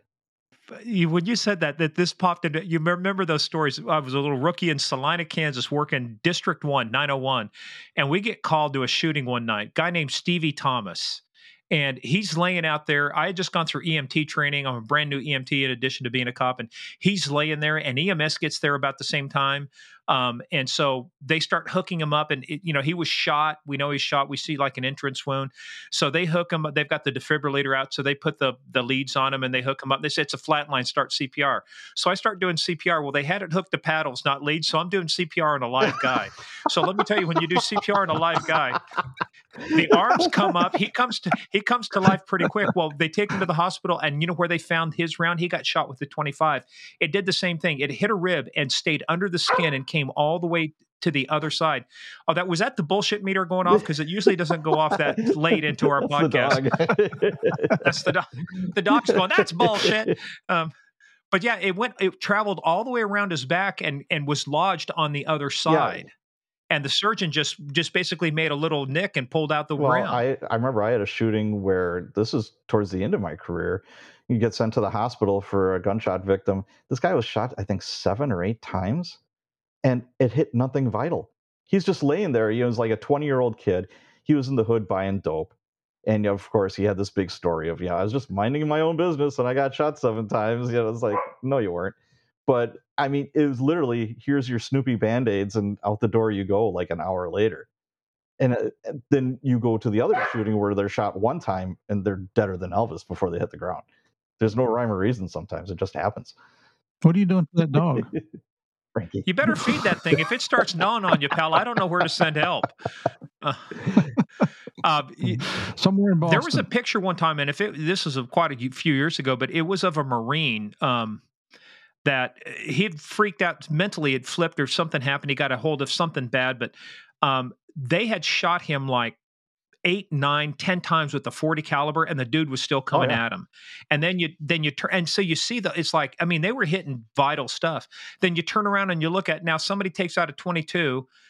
Actually, it was a guy I went through DEA training with um, guy named Tony Patterson, Topeka PD. He got killed during the service of a search warrant because the guy they knocked on the door. The guy saying he didn't hear him say police. Everybody said they said police. They knocked on the door. He thought he was being raided. Anyway, he shot through the door one time with the 22. That 22 went right above his vest, the underneath his armpit, armpit, and killed him. Yeah. You know, when it's your time to go, Yeah, it's, sad, you know, but it not does much happen. There's no about doubt it. about it.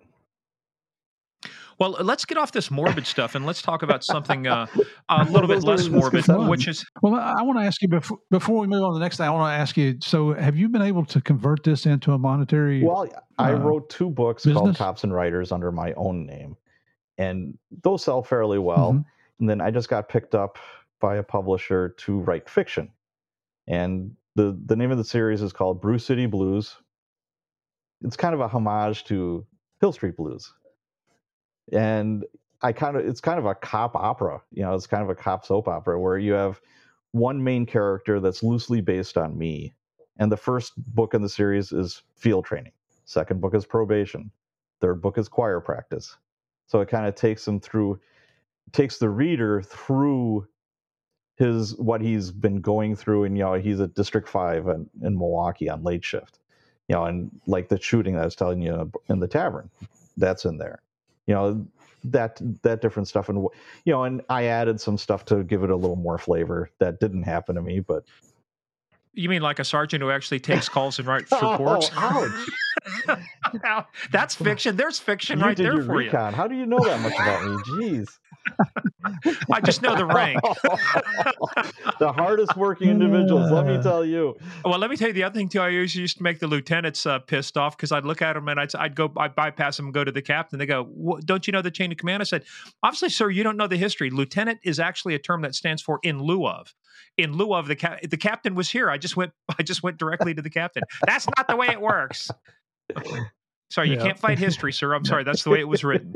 But there's, I know that uh, I'd called you about a um, former police officer that's over in Micronesia that's a friend of ours that's looking to write a book and and um, you know he's looking for guidance and that's I called Pat. It took like you know two seconds for him to say, "Give me my number, give me my email address, let's talk." I don't think he's contacted you yet, but Yes, he, he is is. on the other side of the world.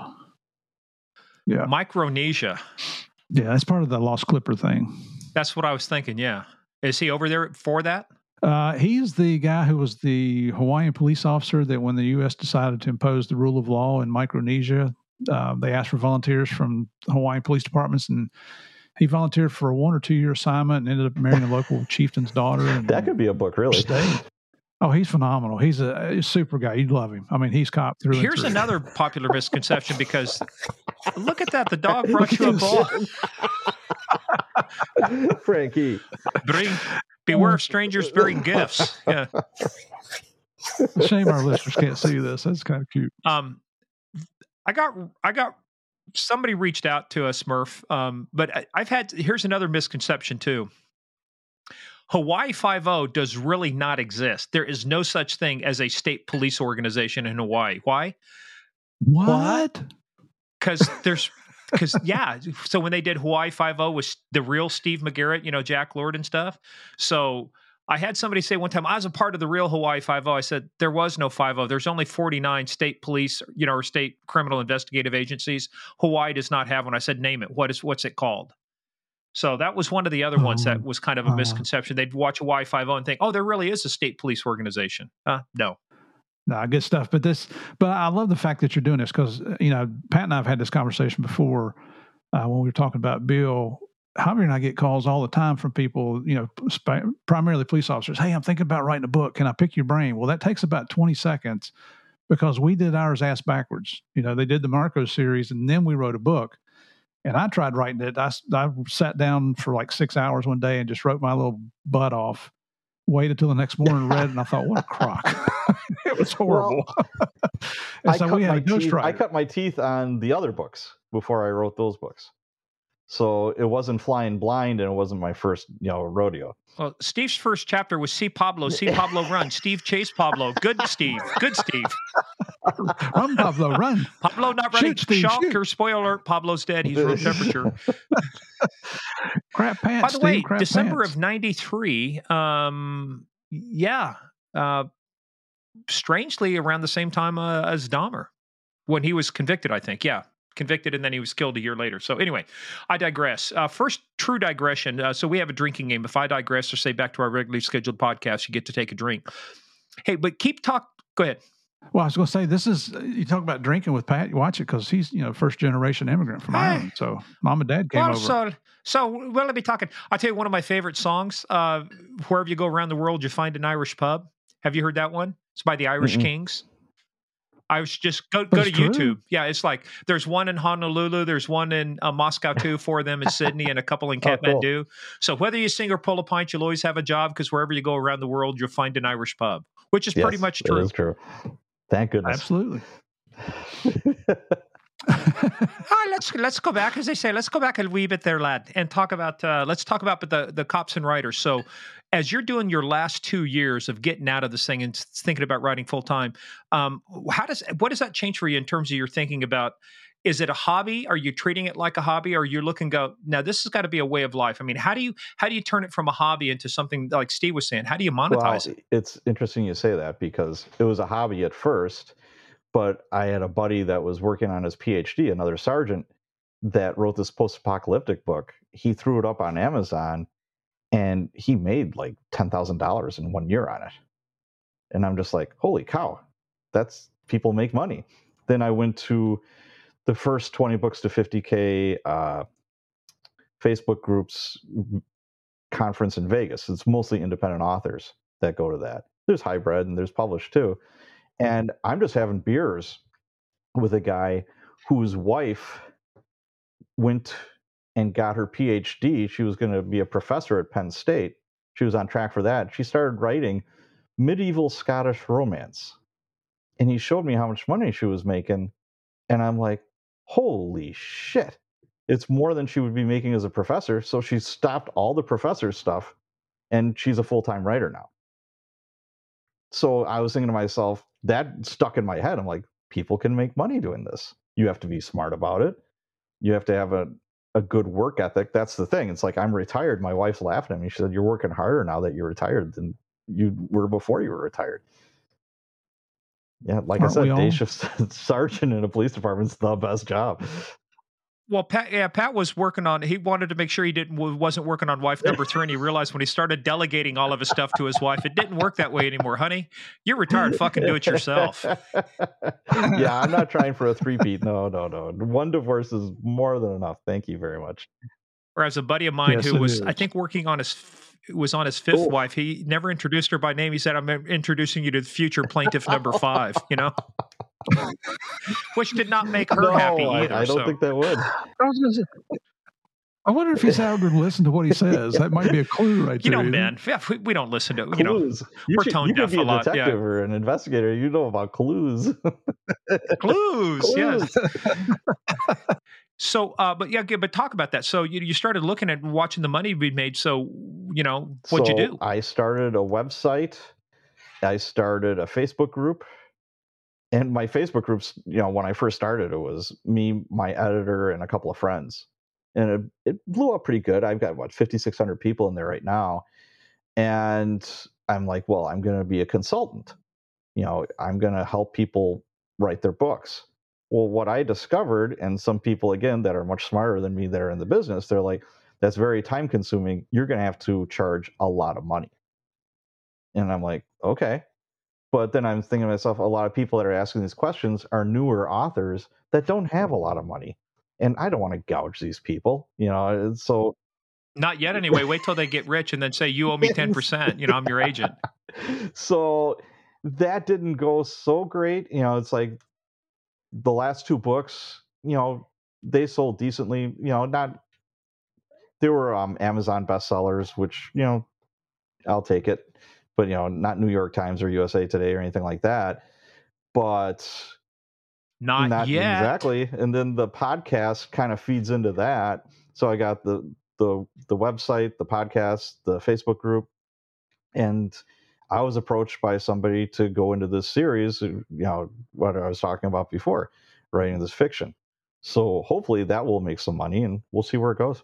It's it's it's amazing how many cops are writing books right now, or former cops. I mean, you know, uh, we had Sherry Foster on our show, who was a re- former GBI and retired DEA agent. In fact, uh, Morgan, we had Connie and I had dinner with a couple nights ago. She's in town, and uh, her book is now at the editor. And you know why it is. Murph? Because we got on her ass, TikTok, TikTok. You know, t- the time, and then I got on her ass because I she introduced me to the editor she's using, the one I was telling you Yeah. about before we went on Mhm. there, Patrick.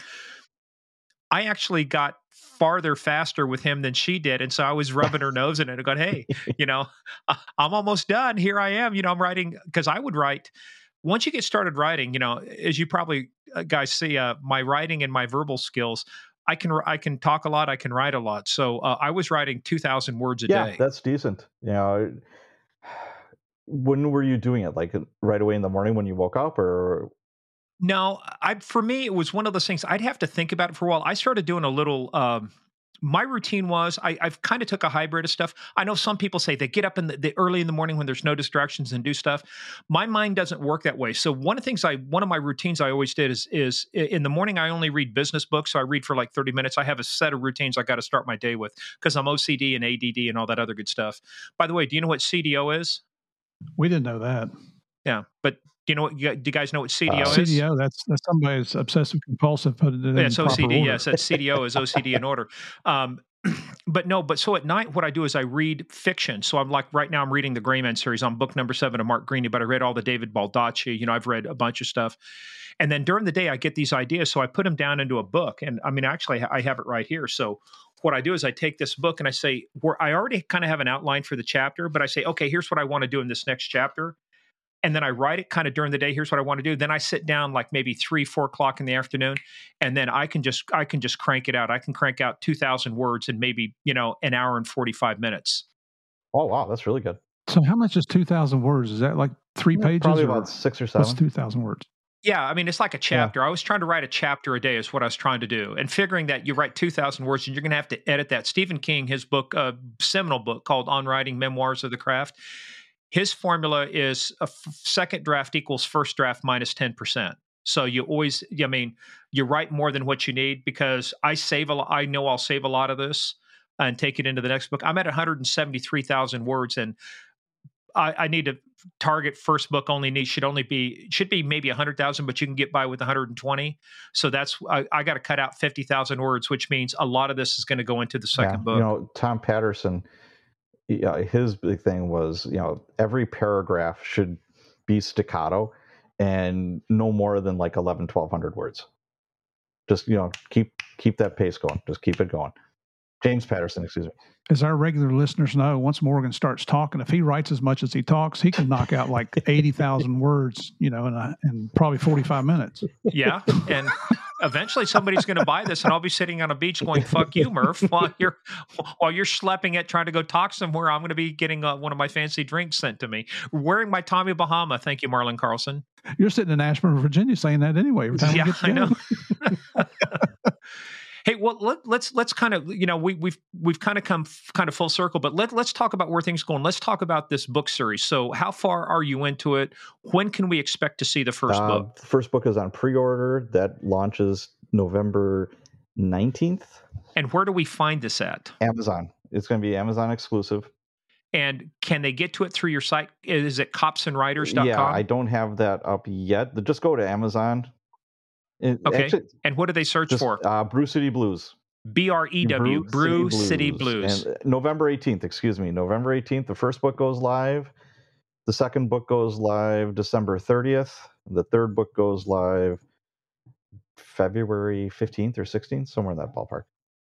So let's talk about your process. right- No, Steve, you, he's got a. Tw- it's twenty books. I think you said right. Oh yeah, no, no, no. I I- I have a. I'm probably gonna. We'll see where this goes. You know, if people buy it or not. that that's the number one.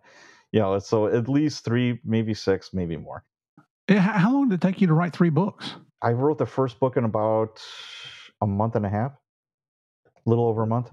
So I, I write every day, and write See, that's the secret right there. You got to write yeah, every day. I write every day, and like yesterday, I got the edits back for the first book, you know, from the editor, and there's a lot of going back and forth with that. So that's chewing up a lot of my writing time. You know, I did that for what six hours yesterday, and it's tedious and it's monotonous and just that part sucks. It that's the part where you start hating your book. you don't want to see it anymore. You're like, oh, get this thing away from me. But it's nice when it's all finished. well, that's the editor I'm working with. Uh, He and I was talking with him. Said, "How do I know when I'm done?" He says, "You'll know when you're done when you're sick. You can't look at it Oh. again." It's like you're done. And so, like, I mean, it takes a while to read 173,000 words. So I read the first pass just to now that I've got everything in context because I started the first part of the book well before I finished it. But now I'm on a clip. But it's like, but then the second pass is start looking for. Uh, I got to start cutting. Got to start cutting words, and I'm finding the obvious errors. And he's he, you know, he was saying it'll probably with your first book probably take you five or six passes until you've done everything you can. And when you've done everything you can, that's when you send it to me. Because then that time it's no longer your book anymore, is what he was saying. It's kind of like it's my book. But he had a great saying, though. He said, Look, I can fix a bad page. I just can't fix a blank page. If you guys are thinking Yeah. about writing, just eh, like one author said, vomit, then clean up. That was his, that was his uh, approach. You know, just throw up on the page, clean it up later. But if you don't get it on the page, there's nothing to edit. You don't got to worry about it. That's very, very true. But mine, you know, I think we're going to be between seventy to eighty thousand words for per book. All right. Well, let's let's talk a little bit about this. I mean, you talked a little bit. Let's talk about your protagonist, which is uh, inside the beltway or inside the baseball, inside baseball terms for who's the hero of the story. Who's your main His protagonist? name is Michael Collins. Surprisingly Irish. I know that. that- yeah. Surprisingly, why is it Mm. not? Why is it not Michael Dollins? See? Michael Yeah, Collins. Mike- okay, surprisingly Yes, Irish. Michael Collins is the protagonist. Um, he has some personal tragedies that he has to deal with. He was in the army, and he's starting fresh and new in Milwaukee as a police officer. Why did he pick Milwaukee? Uh, I believe it was he has roots here in Milwaukee. His folks live in Chicago. My folks live in Chicago. Spoiler alert. Uh, and he he he lived in Milwaukee before he went off to join the army. So, if you were looking at the protagonist, uh, your character, how, how? I mean, everybody still writes with a little bit of themselves in it. How, you know, how close do you resemble him, or does he resemble you? You know, ten percent, 20, 30, You think? Oh, probably more than that. Probably mm, 60, 70 percent. I was never in the army, but my son was, so I always picked his brain. And you know what it's like, you know, if you're in any kind of police organization, you're surrounded by veterans. So, you know, you're with them 24 7. It feels like, you know, it's like you start to pick up on the lingo, you know, the mannerisms. And like my, my son was in the army for five years. He did one tour in Iraq. He was a, a cavalry scout. So there's a fun job. Yeah. So, you know, obviously I could pick his brain and I pick up on the culture and stuff like that from all the people that I've worked with. So, um, and where did you get the idea for it? I mean, was it something that had been brewing for a while, or uh, you know, in terms of the character and the way you wanted to approach this, where did it come from? You know, I had two characters in my head for two distinct different books, and I'm collaborating with somebody, and I told him both of them. He said, "Oh, this one for sure," and I'm like, "Okay." And that's the great part about a collaboration, where I have an actual sounding board where most writers it's you and your keyboard and that's it. Because i'm interested too. We talked a little bit about this beforehand but what's your process i mean what is your um, for folks who are thinking about getting into writing and if they want to write i mean whether it's cop stuff or related stuff but what are a couple of the lessons you can give people when you start thinking hey if you want to get into writing here's three or four here's three or four tips that are you know it's like you know who do you read? I, have read a lot of Steven pressfield obviously read stephen king done some of the master classes david baldacci james patterson uh, dan brown you know, and I, I, pick and choose from those things. But if you're going to, as you work with people or you're giving advice like at these conferences, what are some of the things you've learned? What are Pat's lessons over the years, kind of like you did from divorce? What are what are what are what are Pat's lessons for writers so you don't end up being divorced and in the poorhouse? All right, um, everybody, I, I forget the statistic, but it was like eighty or ninety percent of people in the general population say they have a book in them. You know, they have a story that they want to tell. That's great that's fabulous. Most people never hit the publish button. Most people never do it. If you're going to think about being a writer, you have to think think to yourself, what do you want out of this? Is this a hobby? You know, I helped a um, friend of a friend that went through Marine Corps boot camp during Vietnam. And he wanted to write a book about it, not to make a bunch of money or sell a bunch, just to kind of memorialize it for his kids and his grandkids and his grandkids' kids. They could see what grandpa did in Vietnam, you know, and it started in boot camp. And he didn't spend a lot of money on a cover or anything like that, but I helped him get it up on Kindle. Now it's there forever. So you have to ask yourself, what do I want out of this? Okay. It, do I want to make a lot of money? You know, do I want to quit my day job? Okay. First off, don't burn the boats you know don't quit your day job right away. People they have this very glamorous idea of what writing is and it's a very tough business and it's hard to make money. But if you do it smartly and you have purpose and you have a very good work ethic and maybe a little bit of luck yeah you can make some money doing this. But start with the basics. Okay first ask yourself you know it's like what do i want out of this? Do i want to be the next james patterson or is this a hobby okay, I want to be the next James Patterson. Okay, you're going to work seven days a week. You, it works best if you have a specific time of day that you write. You know, a lot of people get up at four o'clock in the morning. I, I interviewed a guy that is an appellate um, court judge in Illinois.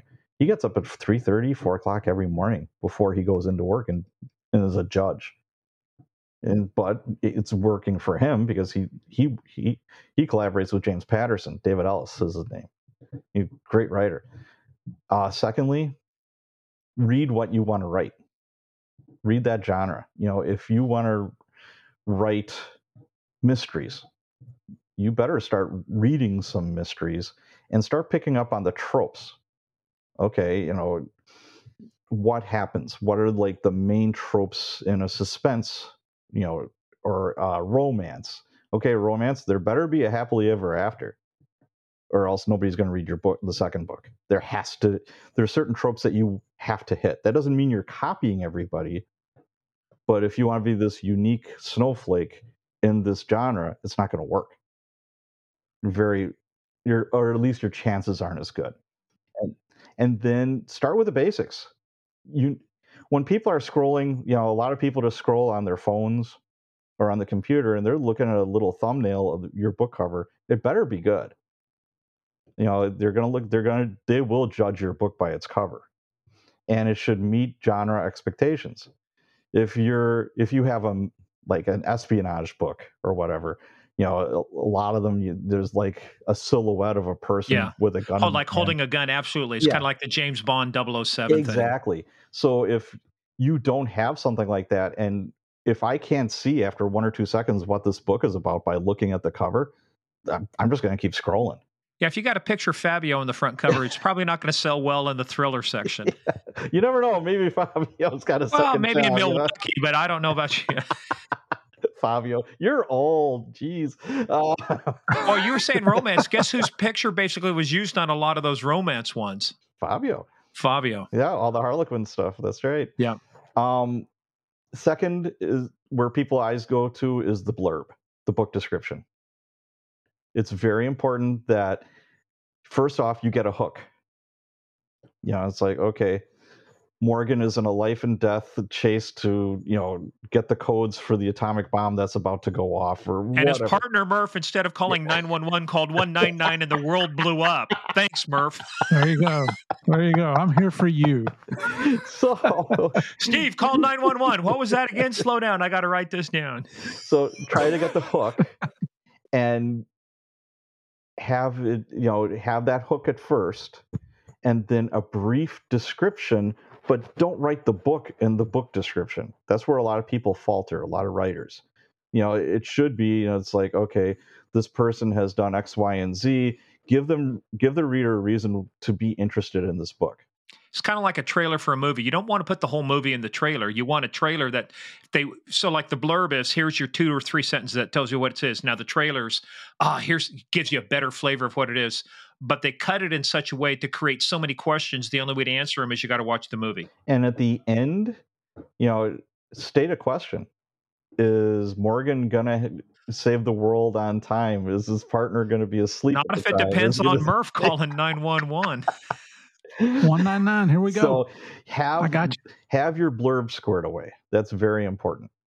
And then with uh, Kindle books, they have that uh, look inside feature where you just hit in. You know what? Your first chapter should draw the person in. You know, if if they get that far into your book, or okay, they looked at the cover. Hey, I like this guy's cover. Okay, the blurb, book description's good. All right, now I'm going to hit that button there, and I'm really close to buying if it's you know my cat is asleep on my computer and you know the world is just fine nobody's going to buy that book No. You know so right. you, you got to have a compelling draw into it you know right away so that's that's the secret sauce that's you know get the basic stuff down first to get to hook that reader and we're talking about series you know there's a lot of whale readers out there that read like a book a day sometimes Oh, oh, know, just- boy. I don't know how they do it. I I don't have the bandwidth, but those are the ones that they won't even buy a book until there's like three books in a series because they know that they can just keep on you know consuming it. And reviews, there's mixed thoughts on reviews. Uh, some people count like it's like, oh yeah, that guy's got like fourteen thousand reviews. That's great. That person there has ten reviews. Yeah, not so great. You know, but it's very subjective and but it's social proof that the book is decent you know so getting those reviews and getting it and the way you line that up is you have to ask people. You know if you're new and you're starting you have to ask them it's like hey you know here's an advanced reader copy of my book. I would appreciate an honest review. Honest review. Yeah. right and if you don't ask most of the time it doesn't happen. You know so that's really important. So those are the basics that i would tell a new writer but it has to start with what do you want out of this What's your goal? And I told when he said my editor asked me, I learned this lesson a long time ago. Said I didn't say it wasn't I want to write a book. I said I want to be published. That was my goal. There's a difference between writing a book and being published.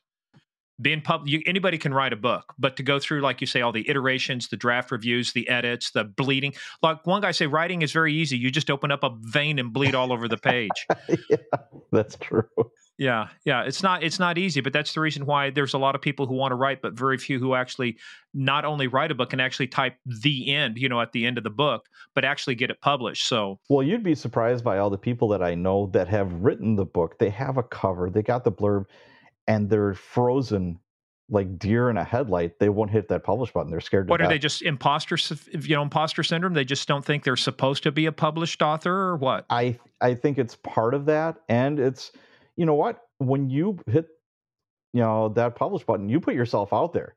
Unless you're using a pen name, you know you're opening yourself up to all kinds of trolls, all kinds of BS. you open the kimono unzip the fly we can come up with all sorts of you know uh, yes, uh, analogies. But yeah, that's the whole point is you you really do expose yourself out there. Now, that I want to ask a question because we're going to have to wrap this up. Um, but you said that you were writing one under your name. Are have you got have you are you have you decided on a pen name or obviously you have if you're going to write under one? Um, I've written under two pen names before, but the latest books are going to be under my name, and the Cops and Writers books are under my name. Now, why did you use pen names for the other books?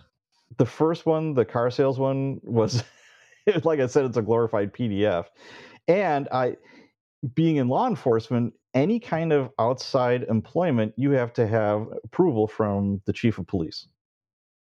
Oh. So I used a pen name because I didn't want to go through that BS. Well, and it's not like you made a ton of money and retired off of that PDF, right? Not at all. Not at all. I wouldn't call that outside employment. That it, it's not like having a job. I, I I lost money on this thing. I didn't make money. But you know how it goes where it's like, okay, Pat did X, Y, or Z. It's not that bad. It's not that egregious. But man, he, he has outside employment and he didn't notify us. He didn't go through the chain of command. You're supposed to write this, you know, memo to your captain, and the captain has to forward up the chain to the chief. And the chief is, is the only person that can say yay or nay to that outside employment. Well, now we've learned something about not the real Patrick O'Connell because he's writing under the name Patrick O'Donnell. Uh, hey, see, I, I was trying to give you a pen name right from the start, man. I was trying to help you disguise who you really were. no It's one like, would ever figure that out either. Nobody. Well, just make it Sean. Sean. Well, that's like Batman. All, I mean, or Superman. All he had to do was take off a pair of glasses, and all of a sudden he's Superman. It's like, That's true. oh, please, really, really. One pair of glasses and everybody's flummoxed. Nobody can figure out who the dude is. It's amazing. It's totally cool. I like him. Well, hey, let's let's bring this to a close. Let's just do. Let's finish off by shamelessly pimping you out and uh, giving you a gratuitous Absolutely. shout out. So, tell us where can people find you? Where can they find your stuff? And how can they get a hold of you? Just just give us the whole blurb. Just vomit on us. Go. All right, I've got the the Facebook group is Cops and Writers. My website is Cops and Writers. My podcast is Cops and Writers. You see, there's there's a pattern for me. You guys are like ex cops. You know how this hold works. on. Give, give me one more, and I may be able to detect a pattern. Um, and It's if you want to email principle. me, Sarge at copsandwriters.com. there you go. Sarge at copsandwriters.com. Hey, and listening to his podcast, he has some really, really interesting guests. Not just because we were on there, but um, I looked at some of the other people we have on there. You've got some Well, great. thank you very much for that, um, Steve. But now Morgan's got to come on the show. Well, dude, if I do, I'm just going to blow up your numbers. I don't know if I should, uh, you know, do that yet until I'm ready. So, yeah, right. Talk, talk about talk about vomiting. I think I am right here. Oh yeah, yeah. This is well. No, hey guys, we kind of took a different tour this time because this was. I mean, it had some good stories in there, and I didn't realize we were going to get that close to Dahmer, and that's what made me think. Yeah, with Tim Stommel, um, that's where he was for three years beforehand. So it's it's a, obviously a very small world. But hey, look, this is interesting because obviously that's something I'm involved with right now. I've got some deadlines for me to hit because I need to start on my next book in December. So I've got to start working on my outline, but I've got to get this draft and you know everything finalized into the editor. So um, Sherry, TikTok, TikTok. It's you know I've got the same uh, clock ticking now. But uh, hey, first of all though, hey man, it was great. We had like before Murph got on, you got on early. We had like good twenty minutes. We are just going back and forth talking about the craft and writing and just impressive stuff, man. Uh, Good stuff. And the you know, kudos to you for being able to take your law enforcement career and transition into something like this, where you are still helping people. I mean, you still haven't given it up. You're still helping people. Thank you very much. Good stuff. Hey, but ho- hold on Good though, because stuff. you get to hang with us as we do the outro. Because see, now we're doing this all together. All right. Because I forgot to ask you though in the beginning. So, folks, pretend we're way at the beginning. I forgot to ask you: Are you ready to play the biggest, baddest, most dangerous game of all, the game of crimes, Patrick O'Donnell? yes. Okay, see, now I will cut that into the beginning and now we'll do the outro. So, hey, we hope you guys enjoyed this little episode. If you do, go to that thing they call Apple Podcast and Spotify. Hit those five stars, you know, whether it's in Japanese, Farsi, German, Einstein, drei, vier, fits, is it? Something like that. Uh, uno, dos, tres, cuatro, cinco. You know, Murph knows a little bit of Espanol there. Um, just go hit those five stars. Count the five. That's the number of stars you give us. Head on over to gameofcrimespodcast.com for more info about the show. We're definitely going to be linking to uh, Patrick O'Donnell, his real name, not his nom de guerre, which is Patrick O'Connell. We don't want to confuse everybody. So Patrick O'Donnell, we'll be linking to all of his stuff over there. So go to gameofcrimespodcast.com. Follow us on that thing they call the social media on the interwebs at Game of Crimes on Twitter, at Game of Crimes Podcast on Facebook and the Instagram. Head on over to paypal.com. Just use our email, gameofcrimespodcast at gmail.com or paypal.me. Hey, I know Steve knows the answer to this, but let me ask you, Patrick, where do you have to be? Where do you have to be? Where do you have to be? You have to be on Patreon, right? Yes, you do. See, even even Patrick O'Donnell, the writer of Cops and Writers, knows you have to be on there. So yeah, head on over to patreon.com slash game of crimes. Do all that fun stuff with us. And uh, you know, just hang tight with us because we love your guys' input. We love the fact that you guys hang out with us. And right, Murph, we uh we were at that time of place. So uh what do we tell people? We say we thank them, and what else do you got to say? Anything? No, um, I'm sorry, my my wife just came in and gave me a. I think we're getting ready to lose power. Yeah, so if I disappear, but thank you guys very much, uh, Pat. It's been a true honor to have you here on the show. We got to say this real quick. if Murph disappears, that sounds a little more ominous. Are you My at wife just- the tent? is the generator I don't on? know Or what's what's, going going, on. on. here? Is there a don't know. Solar flare? know. Is there an uh, EMP? It's a beautiful afternoon. I think the mower's about to cut through your power line. But hey, look, guys, no, but th- this is good stuff. We'll put all this online. But we want to thank you guys once again for playing the biggest, baddest, most dangerous game of all and cop friendly, writer friendly. Patrick O'Donnell, new book series coming out. You got to go check it out at copsandwriters.com. Podcast Game of Crimes.